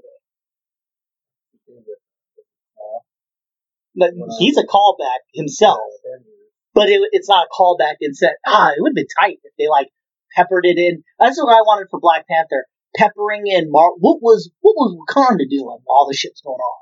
Yeah, I mean, yeah, right? a little bit more history. Like something like, oh man, looks like the Not just- Americans are being attacked. Quiet. Yeah. Yeah. Yeah.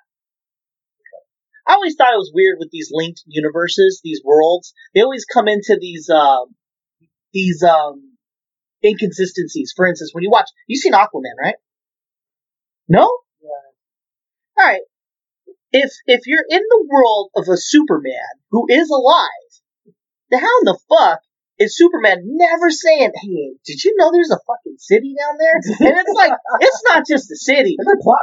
Yeah, there's countries and countries. Like when they said, if you match, if you get four of the kingdoms together, you become ocean master. Because that's pretty much all uh, all these. countries. I was like, Jesus Christ, there's that military might in the fucking water, and you tell me Superman didn't see that? He doesn't see Aquaman and go, bro, you know, like like a nod because on Yeah. you better go back to yeah, you better handle this shit. Okay, here's another thing. There's a part where the ocean goes into the water, like, and, and knocks out of town. Where the fuck is Superman? Once again, you got Superman. You gotta pick a movie that people like. Yeah, I hear you. The whole time I'm watching it. and Yeah, I was, I was entertained. I'm not gonna lie. No, I was. I could have changed the channel at any moment. Put something else on, and I would not have been like, oh, I want to know that. I liked some of the writing was clever, but the movie wasn't that great. I, for some reason, can still watch Man of Steel without fail. Oh, I can watch Batman versus Superman, the the uh, the, the I'm okay the Ultimate Edition. Wonder Woman, I can watch again. I can't watch Justice League. Justice League is god awful. A lot of wasted opportunity. Yeah. Why, why can't the Flash run? Like, where did he learn to run? Yeah. Like, I, I know you can run really fast, but why couldn't you run like a normal person? Like, Yeah. like why would you run and change? So, Yes. Yes.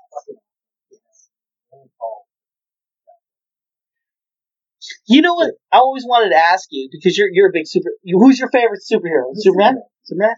That's funny. I talk about this in my other podcast. Superman's a weird character unto himself, right? Okay, so think about it. He has this hearing that's crazy good, right? So I watched a Daredevil episode, of, and he has crazy hearing, right? And he's hearing the the crux of him is he's hearing shit, so he's got to stop these crimes because he can't sleep because this shit's happening. He's he's hearing some woman get beat up in the next door, so he's constantly wrecked with like like uh, guilt because he can't save everybody because he's just Daredevil. Superman, on the other hand, will save quite a lot of people. It's like Bruce Almighty too. You get uh, emails, prayers from everybody. Yeah, but this is how deep and disgusting this gets. See, Superman has incredible hearing. Not only that, he has incredible sight, smell, everything. So basically, he can just be, basically see what the fuck is happening. And and, Twenty- and speed, so he'd be able to go and solve that problem and come back and not miss a beat. So, I mean, You can tell he can get off a load. there he is, he's sitting there. Let's stop this right quick. There's rape happening non fucking stop. And he's not only hearing it, he's seeing it, and he's smelling it. How in the fuck does he exist as a person? How does he not go crazy? Does he, does he like, does he have, does he shut his powers down? I don't know. He has to, right? Well, I mean, in the, in the movie, they talk about. She's an island. No, is that what it? But Diane Keaton's character is like, imagine you can only hear my voice on an island. Then he somehow kind of focuses in on her. Yeah, right. And he alludes to it too when he when he rips the helmet off of that blob helmet off of Zod, Mhm. And then Zod's like getting all this feedback, you know, Yeah. from all of the senses. Yeah. yeah, it's maddening to him. I guess. So you I guess you could argue that he, he numbs his senses so that it's not overload, he has to, but right? ends up missing out on shit. on a lot of shit because like I mean, get uh, we're in what a city of a million people. You know, there's fucking people getting raped right now. Well, and and if they're with Daredevil, I guess it would make sense because he's blind. He has to rely on his hearing, so he has to keep that tuned up. Yeah. You know, so So he, oh, so Daredevil's a crazy character unto himself. You think about it because he's constantly hearing fucking rape going on twenty four seven. You know, unless all of a sudden the, all the rapes in, in, in that fucking city, and it's New York, by the way, Oh, is is gone. He's always hearing it twenty four seven. That's why those characters never work. They have to create a MacGuffin for yeah, I can tune some shit out. This- Just just just a line. See, with Superman, I can argue that. Yeah, well, I mean, it's all still offensive. Superman's not a not a good character because uh, his powers are always changing and everything like that. There's the fact that the character exists says a lot about ourselves. You know, the whole Jesus, God, um, See, and that's the thing they never really explore in the movies is that he, why didn't he save me? He would have way more enemies in that respect. Like, where were you? You had all this power and you did it. Just because you exist makes me want you dead. Because you never saved me. Or whatever, right? And in Rurouni Kenshin, they do something like that. It's an anime with the samurai guy. And he fights this other samurai who's just like him. Like, just as fast. The reason why he's fast is because he has been hurt in his past, and that is where he draws his strength. His strength is the power of no one was there to help me. But here's this motherfucker who's able, Always been there. who's always there helping people without killing them, and you're this good. And the more the two fought, the more angry he gets. In fact, he goes to levels he's never been before. He goes, I've never done this before. And he goes even faster. He's even stronger than the, the, the hero because where were you? And I think Superman's never had a character like that. You have Lex Luthor, and he's smart, and he's a, he's a he's a mountain of industry, and that's a cool bad guy. But they've never wrote the antithesis of this guy. I mean, like you have Batman to Joker, Superman to Lex Luthor doesn't make sense. Uh, uh, it does in something like Red Sun. Oh, in Red Sun, I hear But you in a way. canon, and you know they they don't really go 100. percent Well, he's super smart too, But- So they're not really opposites. Well, they're just the people that are like really fucking intelligent. They can think way outside the box. Yeah. And it's like they can see the matrix. For some reason, the way they think, Okay. we can't think that way. We can't fathom Okay. how they thought that way. Einstein thought. Okay. Um, but in Red Sun, it's like Superman is a god being, but he's not. He's not native to the planet. He's not really one of us. Okay. And that, and Lex Luthor's Lex crutch Luthor is is one of us. Yeah. And his point is that we don't need that person. We in, don't in need Red Sun. Superman. In yeah, Red we don't need Superman to save us. We have the power within ourselves to save ourselves. And and in Red Sun, where he goes kind of like in the bad guy direction, is like I'm going to kill him to prove it. You know, I'm going to defeat him to defeat communism and all that. Oh, yeah. You know, Yeah, all right. to, to, to show that we are capable of saving ourselves. We don't need a Superman telling us how to live Uh-huh. communism. Right. We don't need a Superman telling us how to live and, and, and protecting us and threatening us. We have that power.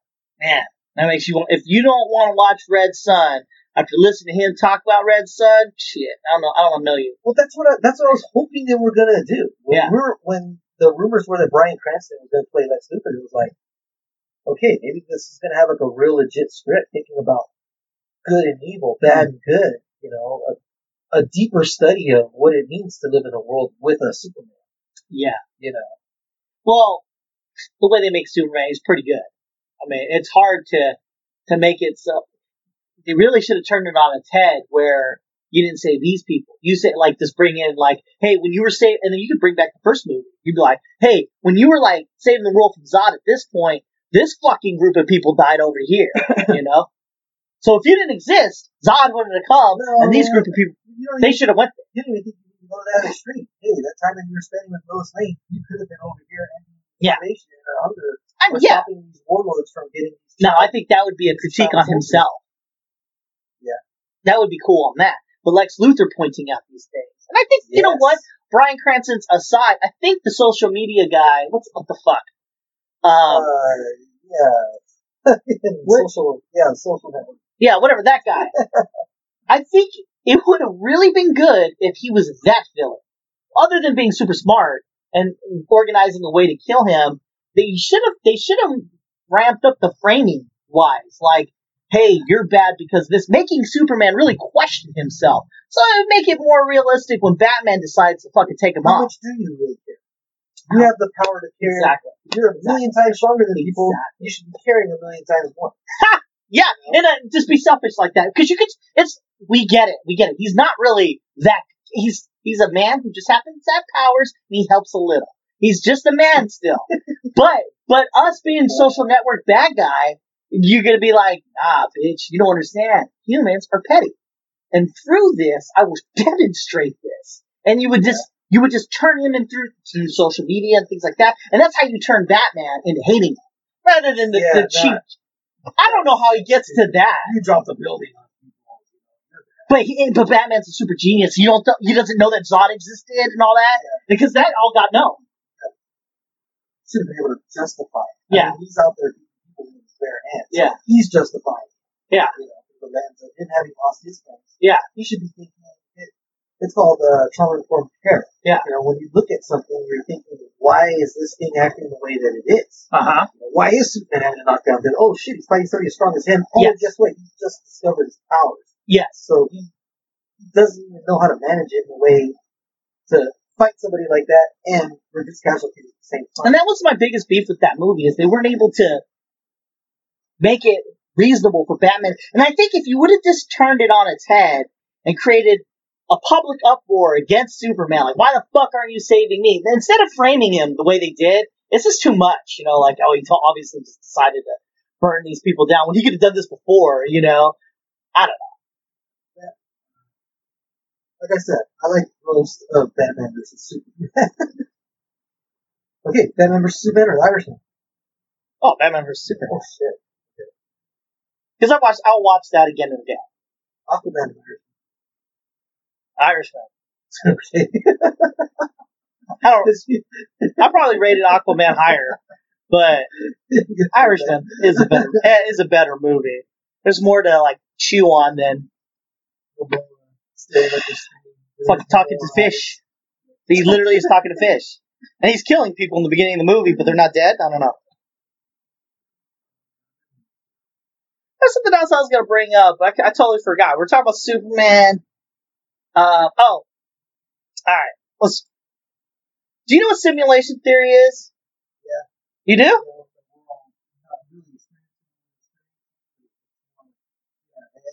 Okay. Well, that's one aspect of it. So I was listening to this guy uh, try to explain it, and he gave the greatest analogy for it on the fly. He said, "Say you went into a room, right, and you flip the coin, and if it turns heads, you leave the room and you're good.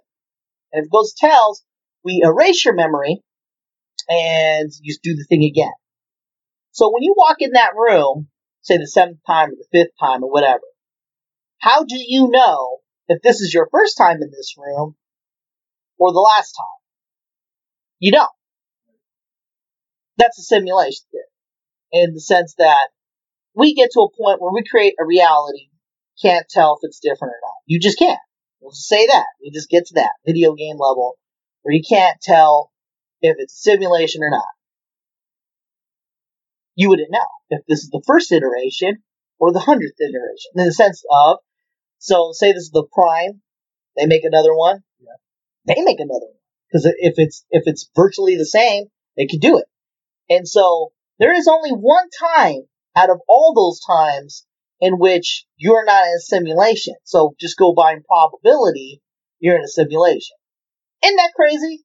Well, I think they're trying to do that Well, you don't. I wish they would point that out in the Matrix. They tried.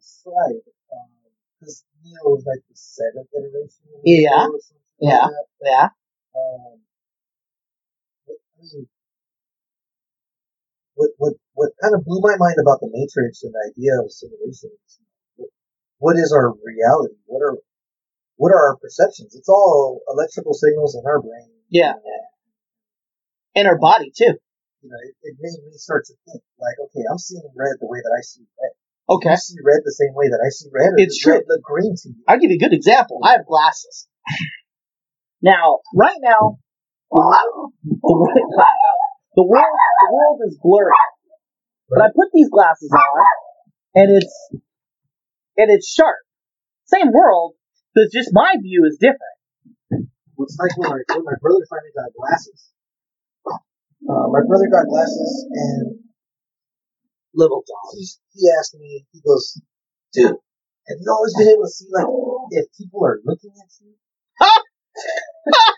like, like, I've always tried, I've always had to guess if people were, like, looking at me or looking at somebody next to me. I couldn't see people's eyes and where they were pointing. And then he goes, he goes, having glasses is great. I can see, like, the leaves on the trees, like each little leaf I can see, and I can see like the shapes of the clouds. He goes, but I thought that that's how people saw. He thought that the limit of his vision was everybody's. I believe it. You know, I and believe so the the idea of how we perceive the world around us. Are there people that can perceive it? differently. Yeah. Like with energy, shit like that. Like right now, when you said that, Not that that extreme. Well, you don't know. but you don't fucking know. Like right now, if we're barbarians, we don't know that there's such a thing as X-ray radiation hitting us or ultraviolet radiation hitting us. But we don't know it. We can see the effect. We don't know it. It exists because we observe it and we can create lenses to see it. But Right. it's always fucking there. So maybe there is a world in which there is a person out there that can see it, but he doesn't know. Just like when your brother said he could see leaves, he thought people saw that way. Maybe people thought, But you do not see a glow, a, a hue on like somebody. don't see something wrong with Yeah, yeah, basic. But you wouldn't know it's aura. You would just think that's your skin color. Like this, why do you keep thinking that person's blue? They're not blue. Yeah, I, I So yeah, well then it goes it goes to like where do where do we go when we sleep? You know, I've heard this. um, sometimes you go to sleep and you wake up and say you always dream, but sometimes I feel like I don't dream. yeah, because know, you don't because you don't remember When I woke up three hours later, I didn't feel those three hours. Yeah. It was instantaneous to me. Like I, I was watching TV and all of a sudden I blinked and I'm, you know, I'm slumped over at 3.30 in the morning, you know, with the Netflix background Yeah. screen going, you know. Things just black out. And, and I'm just like, well, shit, where did I go in those three hours? well, not just that. Think about when we play that- Ghost Recon. Is that like death? Yeah. Is that what death's like? You know, Just out. just out. You know, you're not anywhere. You didn't go anywhere. It's not like you were like looking at your body while you were sleeping. Some people say that. Was that a dream? I think I think it, it when you when you die, it's either blackness or it is the you. You remember Rick and Morty? You got the fifty five. Oh well, there's an episode in season two or or one or where where he plays a video game, and in the video game he goes, "Check this game out," and he goes, "What do you mean?" Oh, and he gets in, and he wakes up as a baby, and then he lives life, and then there's one. I think I have seen that. And then he, there's a part where he goes, I had a dream. I was with this old man. He lives a whole life. And then when he dies, he's like 57 or something like that. And then the guy's like, man, you really wasted your time. This whole life. That's right. And then like, um, and then when Rick does it, he's, you know, you know, he never goes back to the carpet shop or whatever the fuck, right? And I thought to myself, maybe that's it. Maybe that's the thing we do. We just plug in and that's how far we got, you know? Well, the, the, the, thing that always gets me, like, um, the movies, I mean, I'm, I'm watching the whole movie and, but the part that always, like, chokes me up is when Mal, at the very end, spoilers, Yeah. Mal, uh, is saying, you know, you promised we'd live together, we'd grow old together. He's like, we did. Oh, and then it turns into, Then they flash back and you assume that they're young Mhm. in their dream time, you know, at the, at down there at the whatever fifth level or whatever. And you assume that they're in their young forms all the whole time. They lived their lives down there. Mhm. They lived into old age down there. They became old, Mhm. and you see them as old people down there until they decide to go. And then they wake back up. Yeah. And it's like, are we gonna wake up from something later on? See, and that's a good theory. I mean, like, like when you when you look at the things that go on in life, I mean, I don't know. It feels like that's that's the pattern that you see. But also, there's a pattern where nothing happens. You see a fish flopping, and it's not flopping. And that's death. Kill Bill. Kill Yeah. Bill callback. That's deep. Oh, It's fucking deep. That's what the podcast is all about, being deep. Who thought Irishman would lead to death? Oh wait, Superman. it does. It does lead to death. Do we see him back? No, you don't. That's the thing. For all Yeah, you you never see the characters. There was this this is another movie where Scorsese ends with the character being old and Hmm. neglected. Oh, Casino. Casino. Uh, Goodfellas too. I mean, he's not old old, but He's medi- he's pretty life. much at the po- at the end of his life. The It rest Of, end of the his rest life. of his life, he's living in witness protection. Yeah. For all we know, you can go that direction, or the next scene, the house explodes. So, I mean, that's a little bit more open. This, this, this is not open. You know he's gonna die. There's no fucking guy coming up from behind Robert De Niro. Fuck you, motherfucker.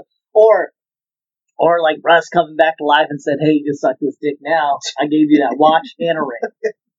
And only three people. Seriously, I don't wanna ruin it. Yeah, watch out. If I'm giving you a watch, the next question is, you know what? All right, well, that's it for uh, podcast for me.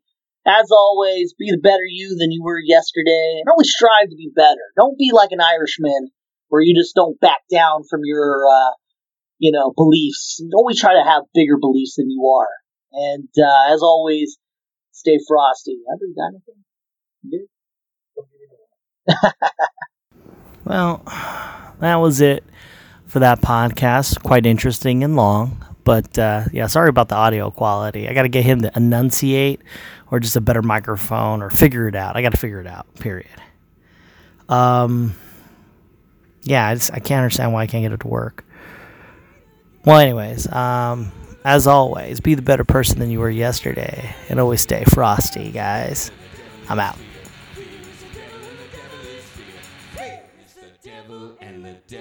Is.